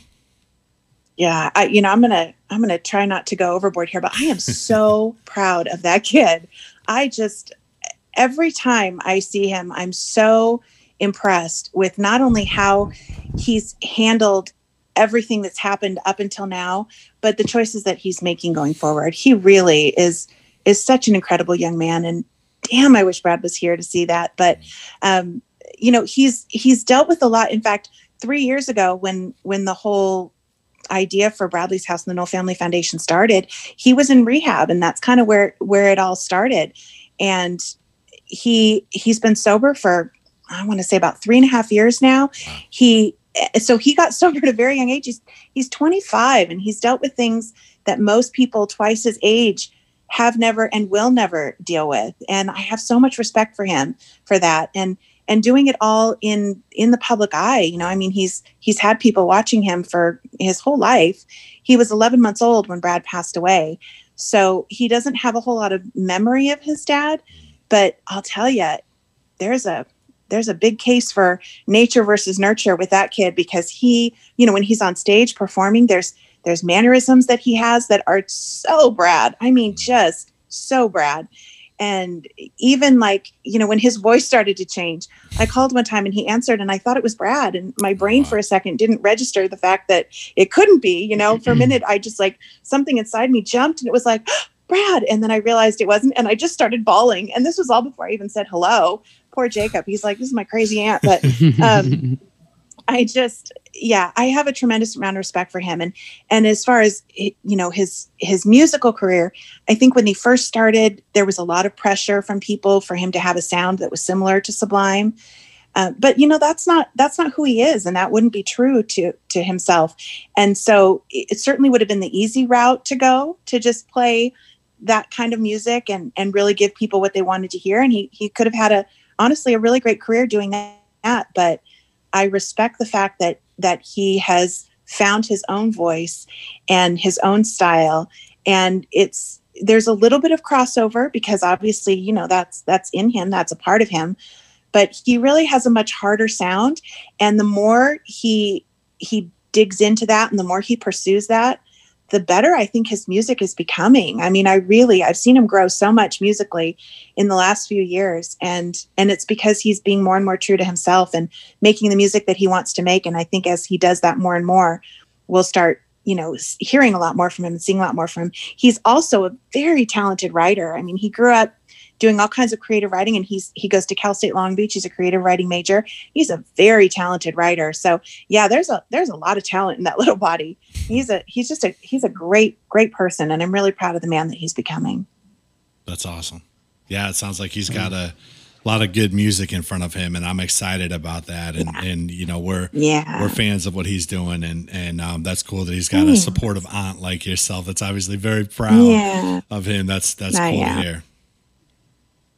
yeah it's a it's a little shameful i just i get so excited for him and i think it's extra so because brad's not here and so i feel like i just want him to understand how fabulous he is you know Yeah. he doesn't have his dad here to tell him that and i just i really i'm just i'm very very proud of him it's it's a tough thing you know having having struggled with losing brad too i understand but mm-hmm. i didn't have to deal with it in the same way that he did and Yeah. it's a whole different animal for him but he's he's really risen to it and and made us all proud Don't ever underestimate the power of the supportive ant. Supportive ants are awesome. Yes.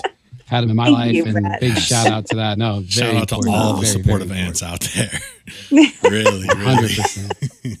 thank you That's uh that's amazing. Well, Kelly, just just like you know, in talking to you, there's you know there, there's there's such a uh, positive energy coming from you, and and you know listening to you talk about you know Jakob and and Bradley and and just the music scene in general, and then listening to you talk about Bradley's house and the Nowell Fa- Family Foundation you know, it's just it, it's you you're a special person. I mean, it's you know, it's uh it- it's pretty obvious to me and and um you know, I think I had for a while I had seen, you know, Bradley's house like the you know, some of the merch out there. I know like Audic Empire, Ronnie and those guys and some of the bands that we love and have seen, you know, rep, rep you guys and and and get the get the name out there. But I'm curious for anyone that's listening to this, you know, conversation and now understands a little bit more about what you're looking to do um, how can they get involved? How can people help? How how what would you recommend? you know there's there's two things that i think we need the most right now one is money right because this is and that's going to be an ongoing thing you know the only way that we can provide these services free of charge is by people stepping up and you know the ones that have the means doing so um, but quite honestly every every single donation big or small truly makes a huge difference. Sometimes the person that gives $20 it's just as much of a sacrifice as the person that gives $5000 mm. you know? So it's really about just doing what you personally can. I don't ever want anybody to feel like if they can't do something big that it's not worthwhile mm. because really you know over the past 3 years it's it's been all these little bits from from fans all over the world that that have created something really wonderful. And so you know it's still going to take some more but but we've created such a strong base and such a strong foundation. And i'm so grateful for that. Um, the other thing is getting the word out. I really think that you know it's just it's a matter of finding the people that have the means and have the heart to help and and that's what's going to sustain this project. And so it's a combination of both and i don't think one is any more important than the other. They're all just pieces of the puzzle and you need every piece to make it complete. So right now those are the two biggest things. You know once we get the house open then you know there'll be different things. Um, we we go to some music festivals and and local events and people are so great. They're always coming up and saying what can i do to help? How can i help? And and i really hope that in the future we'll have we'll have more concrete things that people can do. But right now we're just so focused on on getting the doors open. And i feel like every day that we we aren't there yet we're potentially losing somebody you know? People are there's hundreds of people dying every single day from this opioid epidemic in this country. And it's it's heartbreaking breaking. It's sort of been overshadowed with covid but uh, it, the problem is more dire now than it was six months ago because now people are also dealing with their addiction in the midst of isolation and depression and you know uh, the loss of all the things that that was keeping them sane and and on track with their sobriety. So that there's such a um, a sense of urgency that I feel and that I know everyone on our board feels to get the house open.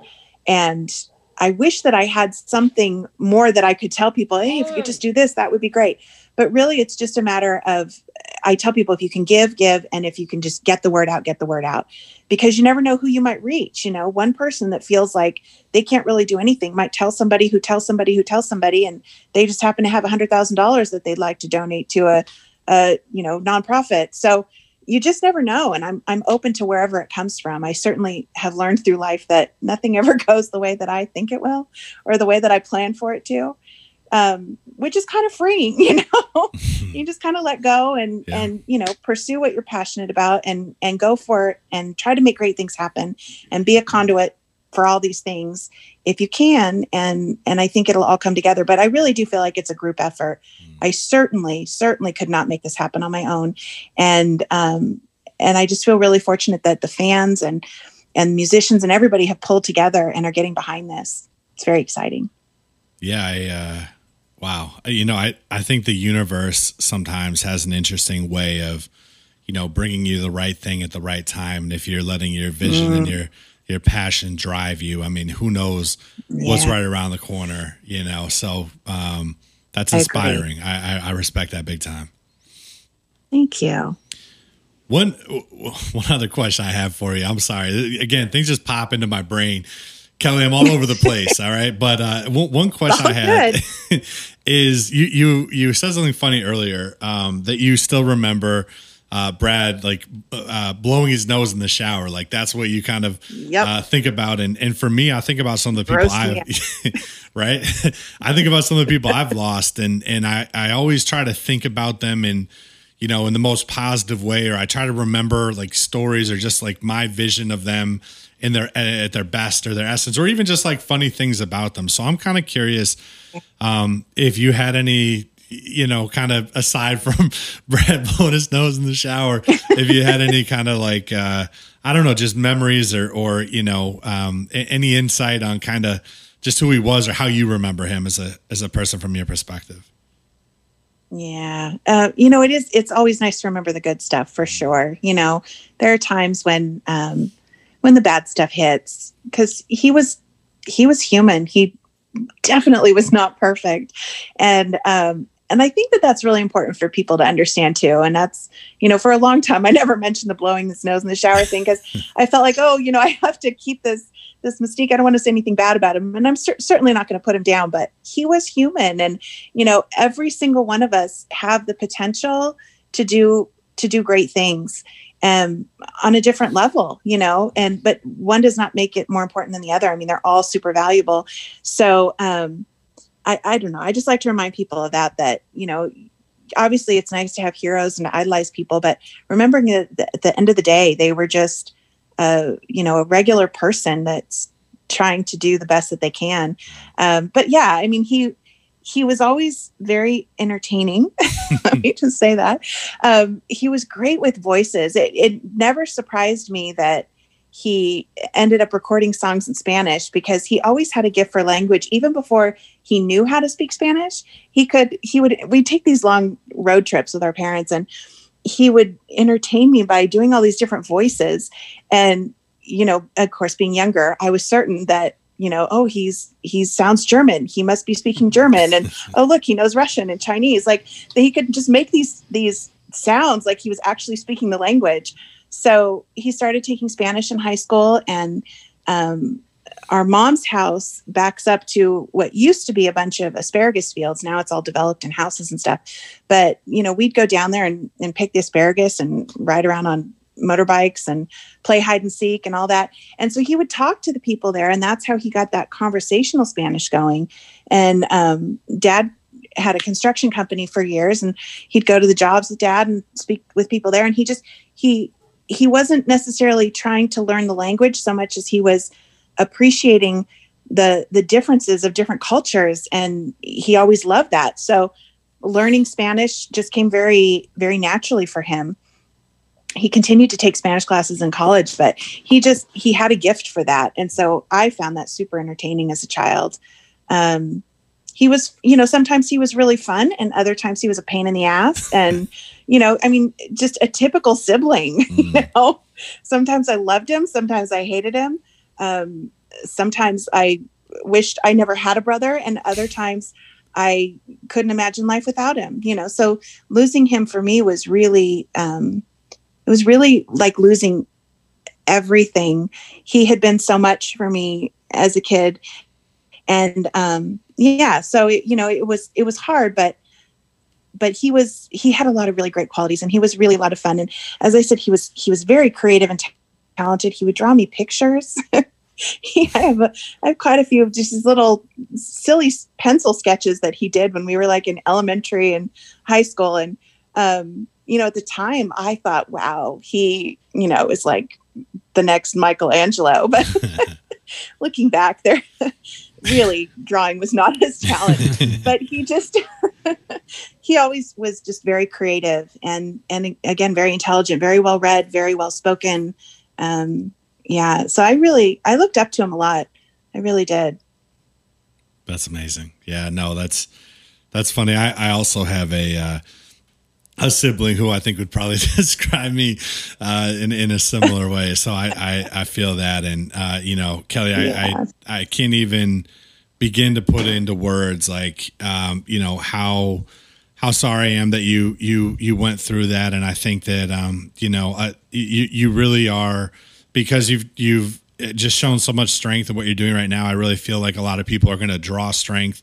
from you and from this conversation, and and for that I I appreciate you and and um, you know I just think I think what you're doing right now is amazing, and um, Reggae 360 will do everything that we possibly can to help you and your mission. And um, just very grateful for you as a person. So i just want to say that. Thank you so much. Thank you. Yeah mark has been such a supporter right from the start. Oh yeah. And we like i said you know the two biggest things for us are raising money and getting the word out. And he's been a huge help in that. And so you know we appreciate you guys big time awesome awesome yeah mark mark is the man he uh you know he he loves you and and we got a couple of people on the team that um you know really appreciate the relationship with you i know jen armstrong is another amazing human being that uh that um is I also so yeah much. yeah so um we'll we'll continue yeah to she does all of our stuff. yeah. social media Oh, I didn't even know that. That's amazing. Oh, she is Jen Armstrong is Yeah. a legend. Like she's just so she's She such is. a rock star. Um, that is you are not overstating it at all i totally agree she's amazing she blows me away all the time she has such a way of communicating and and getting a message across in an, in a very accessible way i'm really i'm so grateful for her yeah, wow. This, so Yeah. we share that. we share that uh Yep. that sentiment. um awesome. Well, Kelly, you've been so uh, you know, uh, gracious with your time. Uh Brett, Evan, did you guys have anything you wanted to uh Yeah, I got Wrap I got one thing. I got one thing I gotta say. At the end of this whole thing, yeah, Kelly, what you're doing is incredible. I appreciate all the sentiment you bring forward to this community, the opportunities for this community to bond together is amazing. It's needed, it's appreciated. And um, in closing, I think the most important thing, if you have a sibling, hug your sister, call your sister, tell her you Yes. love her. Because Yes. I, I don't think I do that nearly enough, but I think about all the childhood times like playing the guitar and annoying the shit out of her trying to play Sublime in my room and by my neighbors and whatever. But she's always been there for me, and it's awesome to have sisters and hug your aunts and thank your aunts for being supportive aunts because uh, you know it's a big contribution. And I think that's if if I can have my opinion about it, that's your heart allowing you to do all this is from that caring, nurturing place. And the authenticity of, of being a family member, losing a family member, but helping others find positivity through the strife is um, it's a blessing and a gift. So thank you so so much for sharing the time with us, but also doing what you're doing on a daily basis. Appreciate it. Absolutely. Thanks for saying that, Brett. I really appreciate it. You know, our experience is not unique. Um, it it may seem unique because of the visibility of Brad and everything that he did, but um, you know, the stuff that I deal with on a day to day basis from losing him, that's not unique. Sure. That's that's everybody. That's that's the human experience. And so I think that's beautiful what you said. You know what? Call up your siblings, call up your friends, call up your parents. Just tell them you love them because that at the end of the day, that's really that's really what it comes down to. That's all that matters. Amen. Yeah. Amen. I, c- yes, yes. I can't. I could not say it any better. I don't go to church or nothing, but uh, that's I got to throw one out there. It seemed about uh, right. s- Some of you aunts out there better step your game up. That's all I'm Yeah. saying. My aunt Debbie is legit. I have two Aunt Debbie's, so no one can get mad. But Aunt Debbie, Nice. Yeah, I got some amazing aunts too. Evan, you want to shout out your aunts right now? Oh, absolutely. I can give my aunts a shout out. Actually, it's one of my aunt's birthdays today. So I. I really need to give her a shout Hey, out. happy birthday. Happy birthday, Jackie. What up, Jackie? Nice. Happy birthday, Jackie.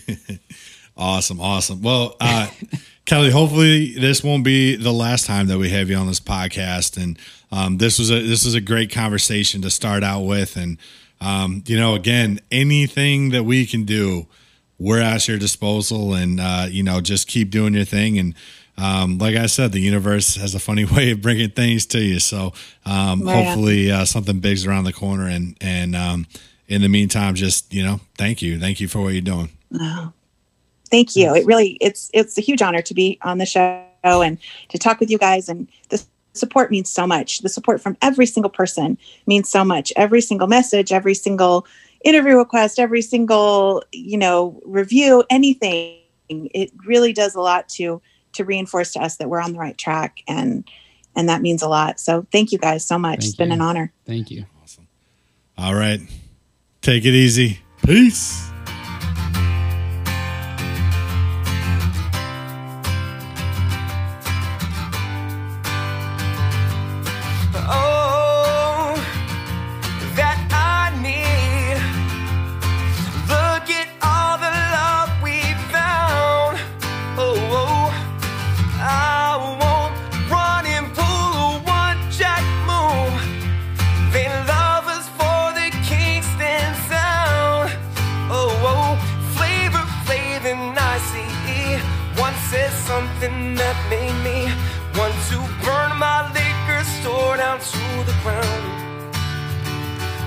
I just can't leave my pet.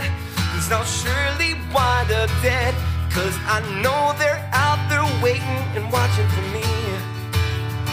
Still, I got my yellow cat and my wooden baseball bat and my shiny silver gat. And if my homies got my back, then I've got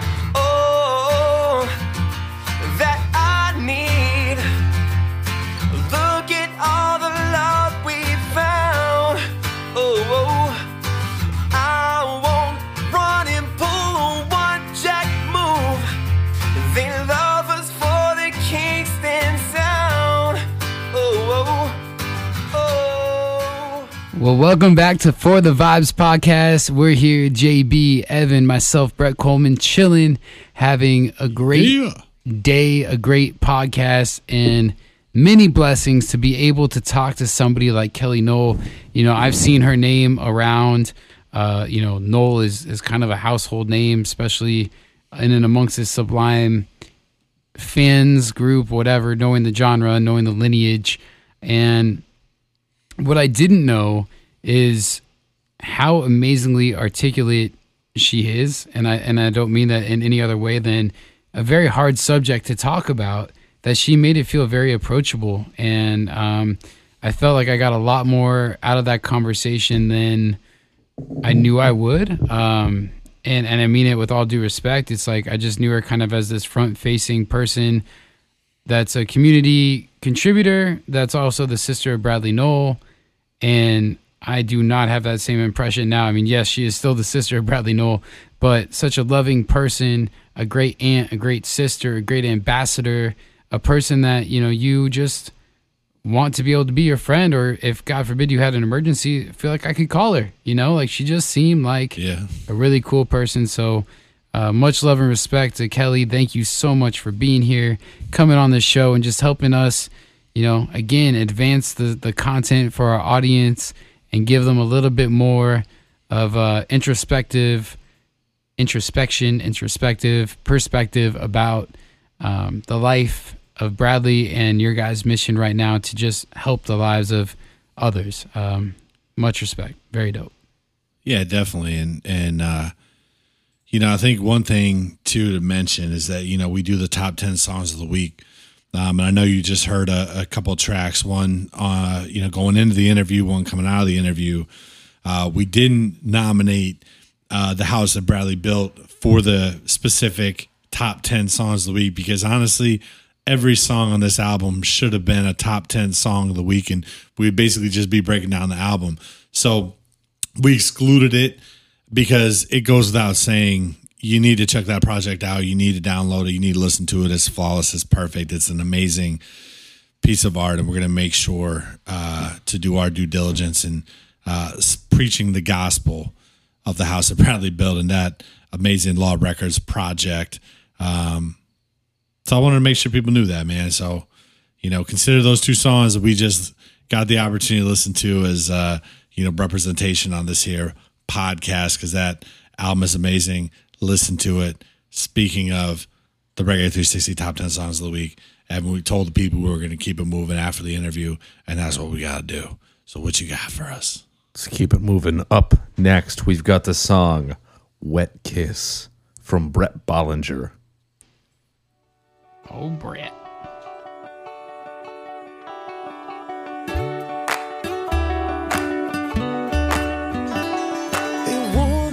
Your kiss was the kiss of death.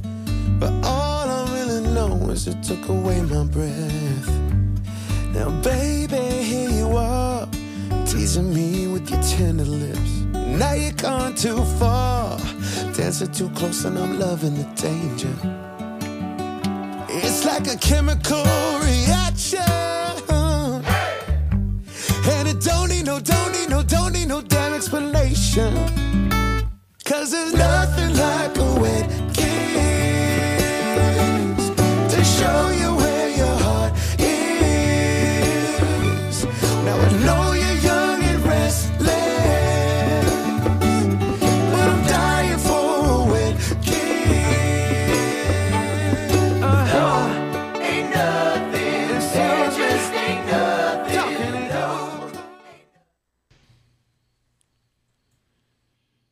seeing as you're the uh, single guy on this podcast, man, I'm sure you probably have a lot of experience, but what exactly is a wet kiss in your words?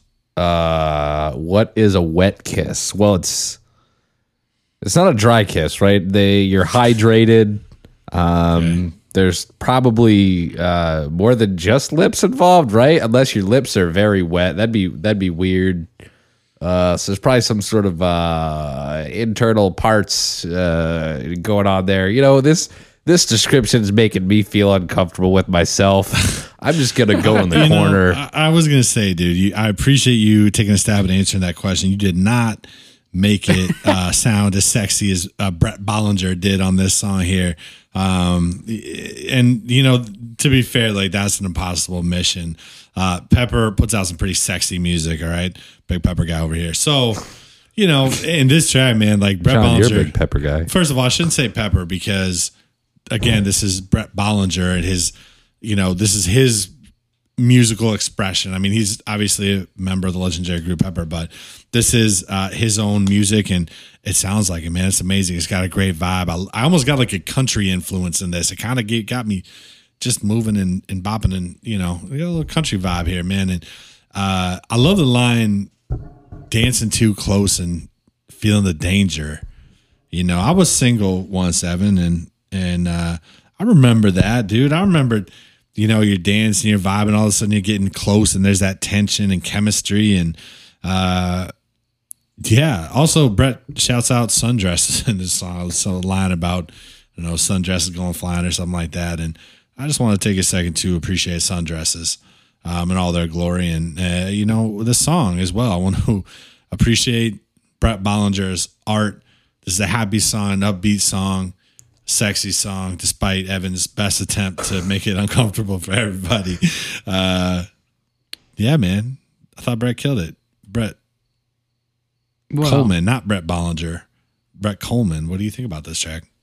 Well, well, there's so many things to think about what you guys were just talking about.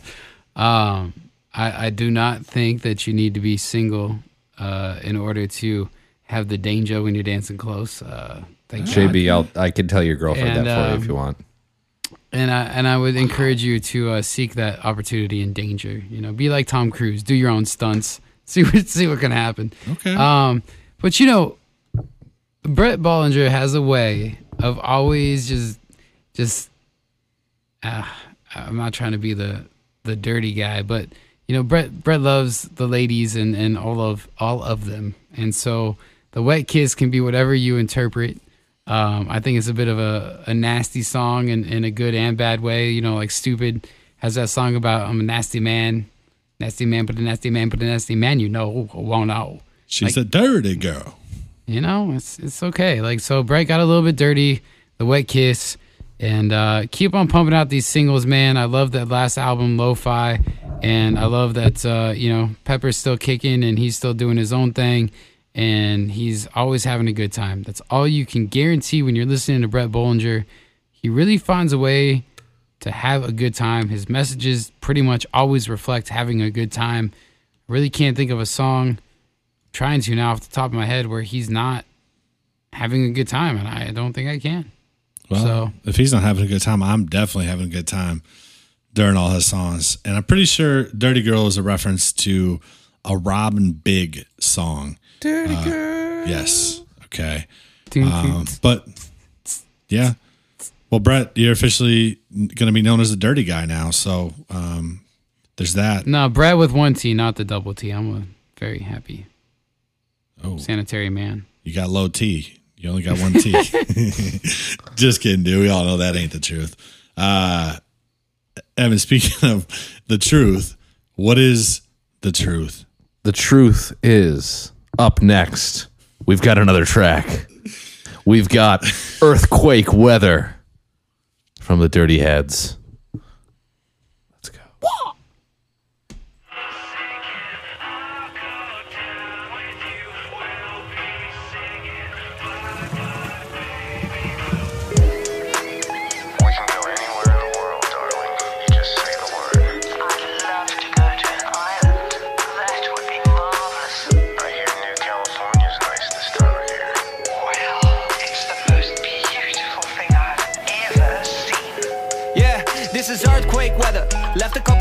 A scarlet letter. Toss all the money in a paper shredder. Never felt better, never been better. World peace. Climb trees, I'm deep. Can't get drunk if there ain't no drink. And you can't kick sand if there ain't no beach. Earthquake weather, down for whatever. Little bit of pain and a little bit of pleasure. Try to get me got, get a little bit of never.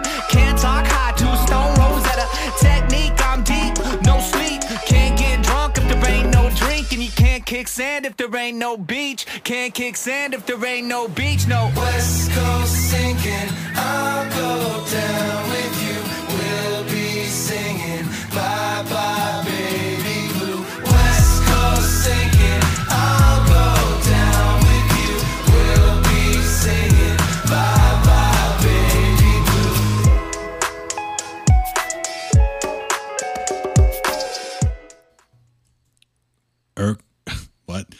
Earthquake weather.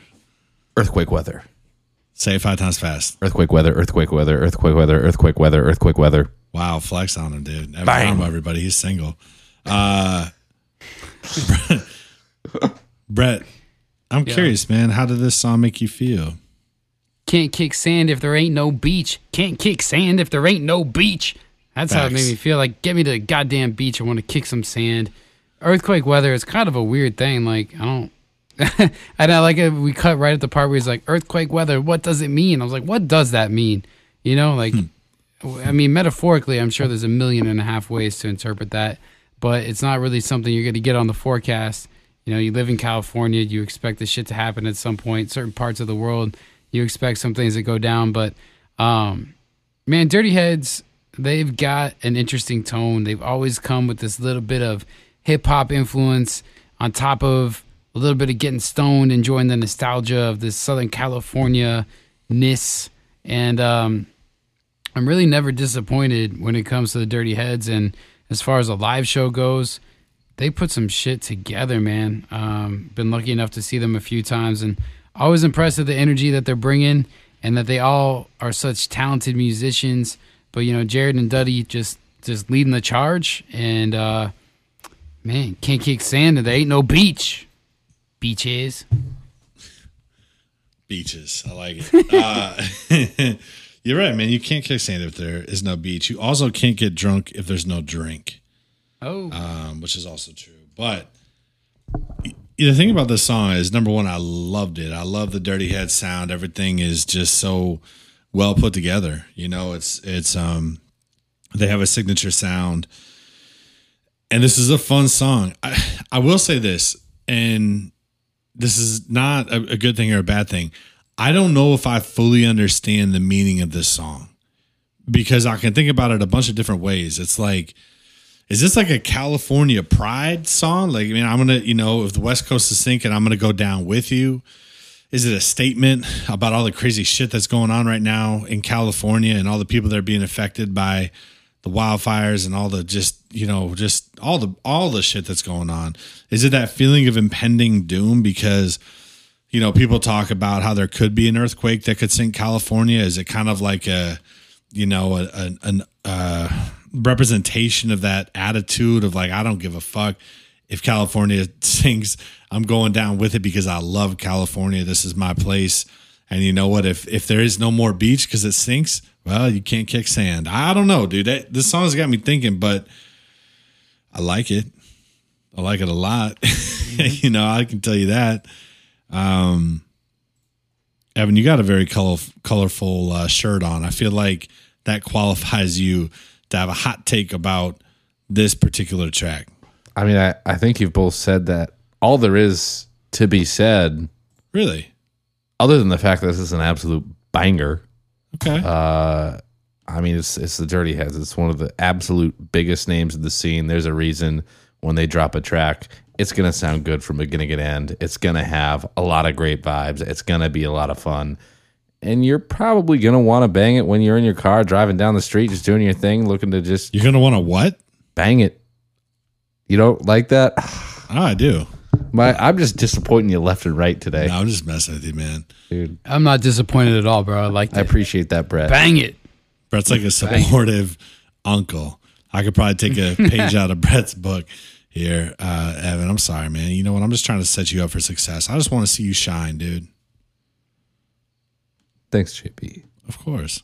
You know, it's that's the it can be tough, but it's more than love between us, JB. You know, we're tough on each other, and Brett, we can include you in that too as our now supportive uncle out there in Arizona. It's it's more than love, you know. You It's it's more than it's love? a brother. It's a brotherhood. It's a blotherhood. It's a brotherhood. It's more than love. Oh yeah, man. It's a segue. I'm feeling it. I've I'm ever feeling heard it. one. Trevor up. Hall, more than love. dude. Let's do it, baby. Yeah. At least they told me so. How to surrender, sometimes I never know. The walls up around me, they seem to never fall. Let me some fire so I can burn them all. I know we've been struggling, but here we gotta move. I can still see you now, can you see me too? Remember the rivers and how they merged our hearts, never apart. Cause we came for more than love. So, baby girl, don't you run. We came for more than love. We came for more than love. So, baby girl, don't you run. We came for more than love.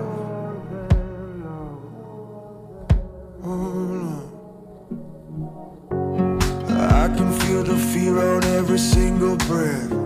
Sometimes I feel like I can't take another step. But darling, I'm a soldier. I know that you're a soldier. So let's climb up this mountain and get over all the things that keep us in the shadows, girl. I intend to cut them out of both our worlds. The mirror of the heart that never lies. Gotta purify our eyes and shine. We came for more. Coming for more than love, man. That's a hell of a track, dude. I love Trevor Hall's voice. All right, this is a song that's got a lot going on, man. There's a lot to it. And I love the progression of this track, man. I love that Trevor Hall's music is never, you know, light. It always feels heavy. It always feels like it's done with intention. It always feels meaningful. And um yeah, man, I love this track, man. I'm a soldier. You're a soldier, man. We're here for more than love. This eh, this is this is just a this song gets you feeling something, man. This is the type of song you could drive and just zone out to, start thinking about life. Trevor Hall might accidentally just get you thinking about your own life, being real reflective about mistakes you've made in the past. You know, maybe mistakes you made when you were just looking for love and not more than love. You know? And what is more than love? Love's everything, man. I was just gonna ask you that. Damn it, JB. I was gonna ask you what is more than love. You know, we would talking about that today. We would talking about the breaking down these lyrics. What is the bullshit? What is the limit? What is the what is more than love? You know, if I had to take a wild stab at trying to interpret that, I could say like love is a feeling, you know, like you know, but maybe more than love is like the actions that go above and beyond. Like you could love somebody, you could feel in your heart, you could say I love you, you know, but then are you really taking the necessary uh steps to to live that? You know, are you really doing things to show that?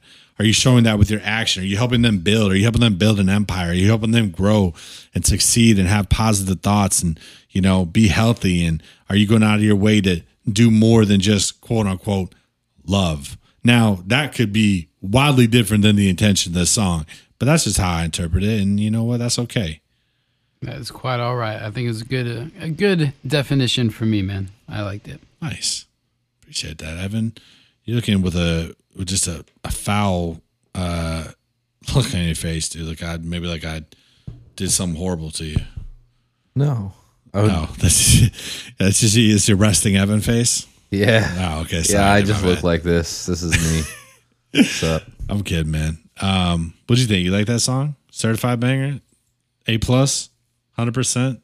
Well, I'll give it an A because they did not mention for the vibes. So that's that is a criteria. Dude, you're a Um, hard ass teacher, dude. I, I respect it. You got to hold these kids accountable, you know. Absolutely. handing out A plus. I mean, here. I'm not going to cover the whole thing in red ink. You know, there's just one little side note. You know, Mhm. hey, did mention for the vibes, sometimes you gotta get your head right. right? Right. And one way to do that is to listen to the song "Head Right" yeah. from Chad Wrong and Rex Arthur. So Let's hear right, it. it's wrong. Oh, I see what you did there.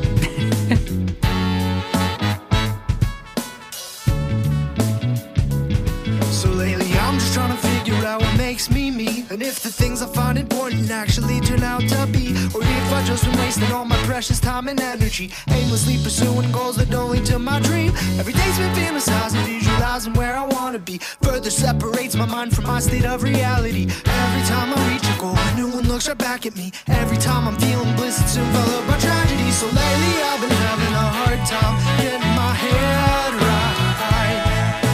Thoughts chasing in circles, don't know if I'll get to sleep tonight.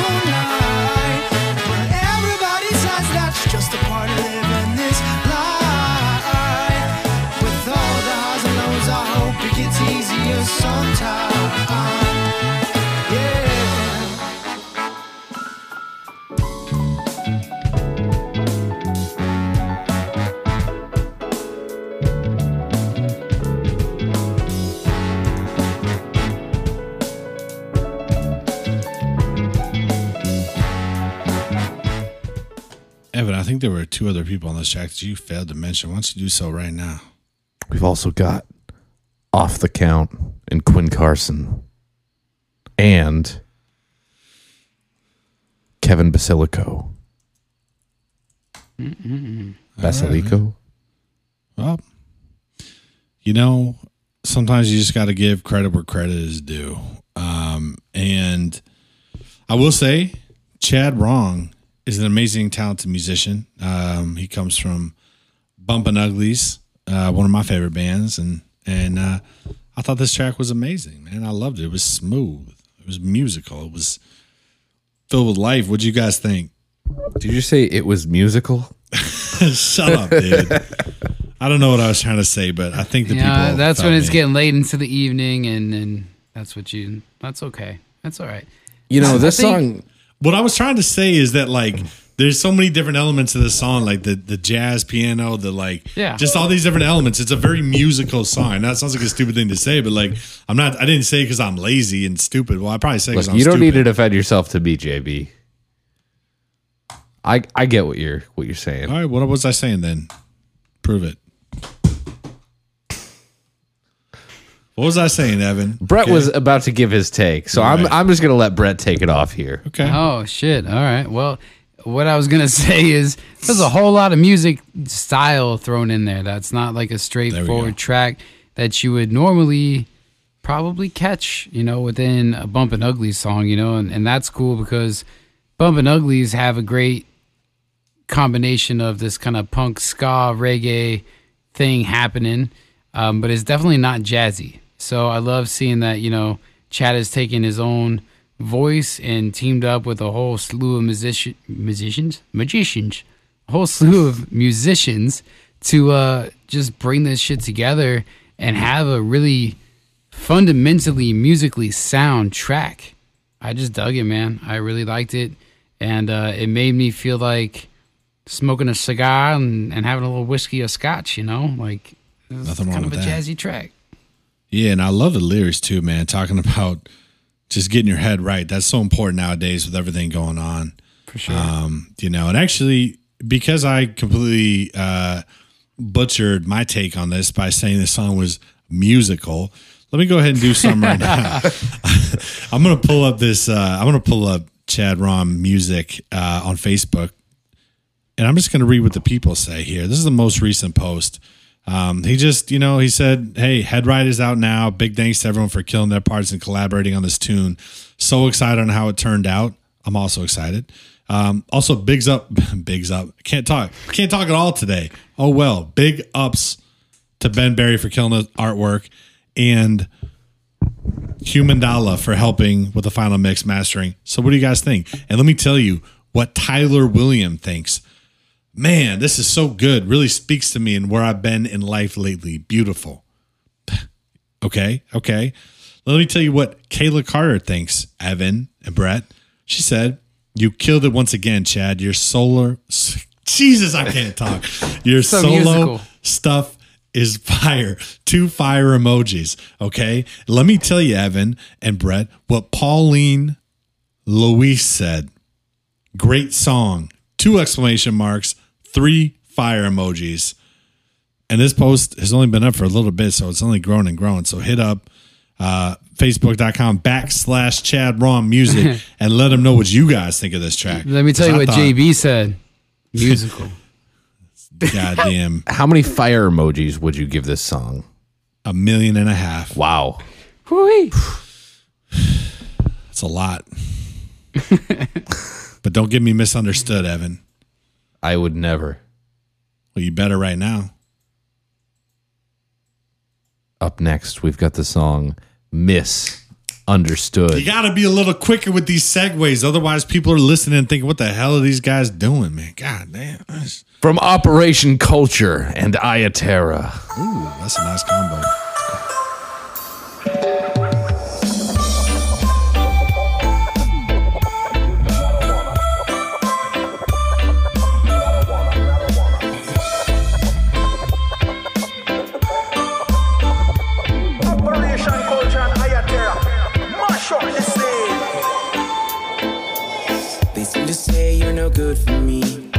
But I say I'm good for you. I seem to contemplate the simple things, situations that you help me through. How can I complain when there's more to do? How can I refrain when I win or lose? Will you keep me sane when I'm going loose? As your heart grows, I need more of you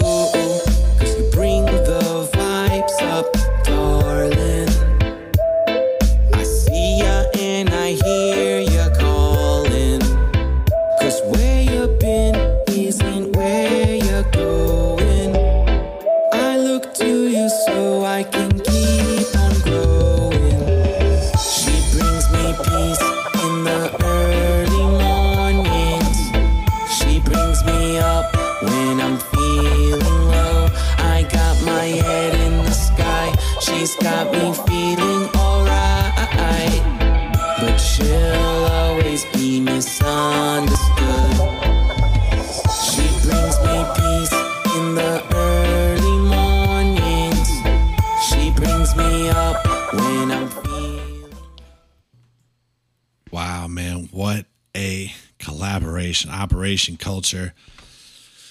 And Iya Terra, dude. That's great to see those two linking up. Iya Terra is obviously the biggest thing in the world right now, man. And this is here genre. They're at the top, and Operation Culture is on the up and up. So to see that collab is dope. Misunderstood. I, I thought that this song was amazing. Part of the reason why I love reggae rock music is the imagery, the positivity, you know. And actually, Evan, this song might get an A plus because they literally say bring up the vibes, which is very close to what you're hoping that they would have said. But Two of the three. exactly, I'll And, allow uh, Man, this song, like, it took me a second. This song's about weed, right? This is a love song for Mary Jane, marijuana, the ganja. She brings me peace in the early mornings.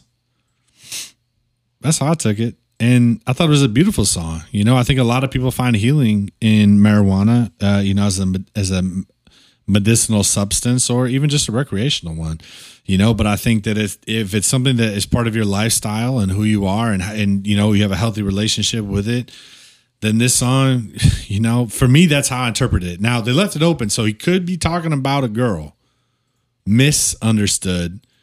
I don't know, man. This song could go in a lot of different ways, but I thought it was a great song, great vibe, got me moving. Love the energy, love everything about it, and um, I love the line where they say, "Where you have been is not where you're going." Because I think that's very true to keep that in mind, man. So stop judging yourself so goddamn hard. Listen to Maya Terra and feel good. How this song make you guys feel? Good. no, it made me feel great, man. Um, you know, talking about Iya Terra, they're absolutely 100% one of my favorite artists in this genre. Um, always feel motivated listening to them. And they have no shortage of songs praising, you know, good old Mary Jane and, and the good things that uh, it can provide to those who do choose to partake. And, uh, you know, that's, that's, uh, weed is a wonderful thing. But one thing I thought with this song in particular, it goes back to how we started. You know, I, I keep doing this every week, but it's like these these themes and authentic. You know, I feel like listening to this song, you know, he's authentic, man. He just comes across not trying to put on any sort of uh, extra anything. You hear a lot of people that use voices and create voices and and try to change their voice. This is just a pure sounding song that uh, I thought was good. Dude, I love it. Brett, I just, dude, I love your musical takes so much, dude. You know, I just, just, just, I appreciate you, man. And I think Evan feels the same way. You're my you're my umbrella, Brett. Oh hey, be umbrella. Not in the Beyonce way, but or Rihanna or whoever. Brett's like the Inspector Gadget umbrella of umbrellas. Absolutely. Wait, are you Nice. saying that Brett's like the umbrella that Don't read inspect- into it too much, dude. God damn. go go ganja go. What were you gonna Yes. say? Oh well, you said he's like Inspector Gadget's umbrella. So you're saying is he the umbrella that lives inside Inspector Gadget's head and like shoots out, or That's exactly what I'm saying. okay? I I appreciate you clarifying. Thanks. Multi talented, yo. Yeah. Well, speaking you, you know, speaking of talent and umbrellas and shooting out of the head, uh, I feel very positive right now, and I think that's time for a positive thought of the week because we gave the people the top ten songs of the week. Gracias de Reggae 360. Okay? You have it. You have your top 10. You heard what we think. You heard every single one. We even played 11. You got JB's bonus pick of the week. And you got an amazing interview. And here's the time where we just get together and, and share our collective minds and try to come up with some positive words to help you get it going until the next week. And I have a feeling this is going to be a really good one. I don't know what Brett's going to say. I don't know what Evan's going to say. I don't even know what the hell I'm going to say. But we're going to we're going to go ahead and not let that stop us. So what do you guys want to do, man? You want to go ahead and uh, go into beast beast mode mode? Was that what it was? Yeah, yeah, we talked about a little beast mode. Um, yeah, again, not at all. Uh, I don't want to say not prepared, but I don't feel right writing any of the positive thoughts of the week down because I don't feel like I got anything to preach to anybody um, other than experience and, and what comes to mind at the time. And, you know, we all do what we do, how we do it. And of course, that had nothing to do with anybody else and their positive thoughts. But what I would say is, today was a day and a conversation that um, I truly never thought I would have. Um, this, so I, I guess the thought, the positive thought is, don't ever sell yourself short.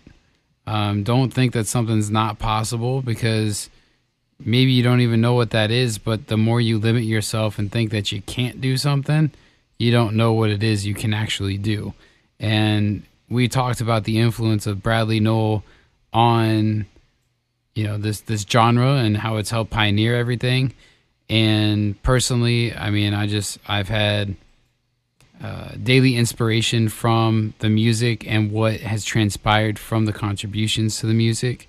So having a chance to talk to a family member, having a chance to talk about her brother, not the frontman of Sublime, who was also the frontman of Sublime, was a cool conversation and um, not limiting the thoughts to what it could be or what the conversation would be based on around or, or even having the opportunity to talk to her and not overthinking it i guess and just being able to be present to see what can happen so don't don't limit yourself would be my positive thought of the week because uh, you never know one day you're going to be talking to the the legacy of of legends Hell yeah, dude. It was truly a surreal moment. Bradley Noel to me represent Noel, sorry, represents like I can't even describe it. It's like you know, the first time people heard rock and roll music. I mean, I was just a little dumb kid out in Iowa trying to grow up and figure myself out and you know, coming to my own and I you know, I was didn't really you know, I was a different person and I heard Sublime, man. It was you know, it just changed me, man. It gave me energy. It was so cool, man. It was just like some couldn't really describe, and and Bradley Nowell just em- embodied that. And yeah, Brad, like you said, man, to get to talk to Kelly Nowell is just it's an honor, man. So yeah, man, like you said, don't say yourself short, man. That's epic, epic, and a hell of a conversation. mm-hmm. Evan, JB. what are you thinking, dude? Man, me, what am I thinking? I mean, I feel like I wish we we could talk about that conversation more, but I've got to give a positive thought of the week. But man, I mean, there was so much positivity just in that conversation. Like, just what a what a stoke inducing conversation. And you know, I I see you you eye rolling every time I say the word stoke. Now we we say the word stoke so often. No, I Um, love it.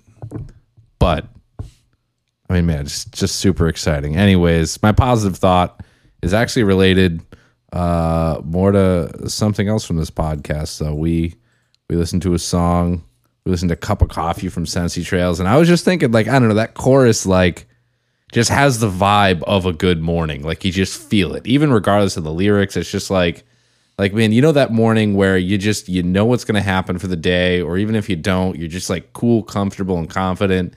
And I just want to cultivate that for myself tomorrow morning. Like if I can find a way to get up tomorrow morning just a little earlier, just to have like that 15 minutes where I don't have to do anything, I'm not in a rush, and I can just sit and do my thing before I get my day going. I think that'll be just a place of happiness and positivity for me before the rest of my day goes, where I just go uh, totally off the wire and I, I lose my my total vibrational center. So I don't know. That's that's my positive thought is for tomorrow. I want to wake up tomorrow and just give myself 15 minutes in the morning to just be cool and sit down for a second. Dude, listen to Cup of Coffee by Sensi Trails, maybe.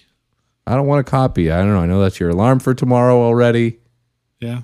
Well, I was gonna make a joke about I was waking up to the same alarm, uh, but I'm not gonna go there. Uh, we'll cut that out. Um, that was sick, man. That was a great positive thought of the week, Evan. I appreciate that, man. I hope that happens. I hope that comes to fruition for you. And I'll tell you what my positive thought of the week is, dude. I really, you know, how people will say like they're holding on by a thread. Evan, you know that expression? Absolutely. Well, that's how I feel, man. I really just I'm fucking stressed out, dude. I'm feeling negative. I'm hanging on by a thread, dude. And you know, I try to think like what's thinner than a thread? What's the thinnest thing that I could use as an analogy for what I'm hanging on? Evan, what do you think the thing is thinnest thing that I could say I'm hanging on by would be? I feel like you've already got it Googled. I'm thinking maybe like a maybe like a spider's web is pretty solid, but That there's got to be yeah, something thinner. Yeah. Well, let me tell you, man. You're right, dude. You know me too well. Um, the thinnest thing in the world. That's what I googled, and I and I found this thing called graphene. Probably saying that wrong, um, but basically, it's invisible to the naked eye. It is the thinnest material ever discovered. A sheet of graphene is a thousand times thinner than a human hair. Okay. That's what I'm hanging on by, Evan. All right. And that's okay. That's okay, man. That's all right. Because there's something else you need to know about graphene, Evan. Okay. It's also one of the most strongest materials in the world. It's one of the most pliable materials in the world. Okay. It's not only one of the hardest materials in the world, Evan. It's not going to fucking break. Okay. I'm holding on by some goddamn graphene. So, yeah, it might be a little bit, but that shit is not going anywhere, man. I'm going to hold on to that fucking thread of graphene. Like, and I'm probably saying it wrong, but like my life depends on it, man, because it does. And guess what, man? It might be a little bit, and that might just be how I'm feeling today, but that thing ain't breaking, dude. Okay. And that's my mentality. Okay. Strong, pliable, hard, like some motherfucking graphene, dude. My positive thought of the week. Yeah, dude, that's how I feel. So, uh, man, I just appreciate you guys. I had fun. This is a great episode. This is an amazing episode. I hope it changed lives. It definitely changed mine. Um, and I got nothing else, man. Hey, you guys want to say something to wrap this thing up or what? No. Thank you guys for being here. It was a good time as always. Appreciate you guys listening and sharing and spreading the word about this podcast because it's a labor of love and the more people can hear it, the more messages we can hopefully spread out there. So uh yeah, man. Thank you guys for being here. Big smoke, big smoke. Big smoke. Peace. Peace. Peace.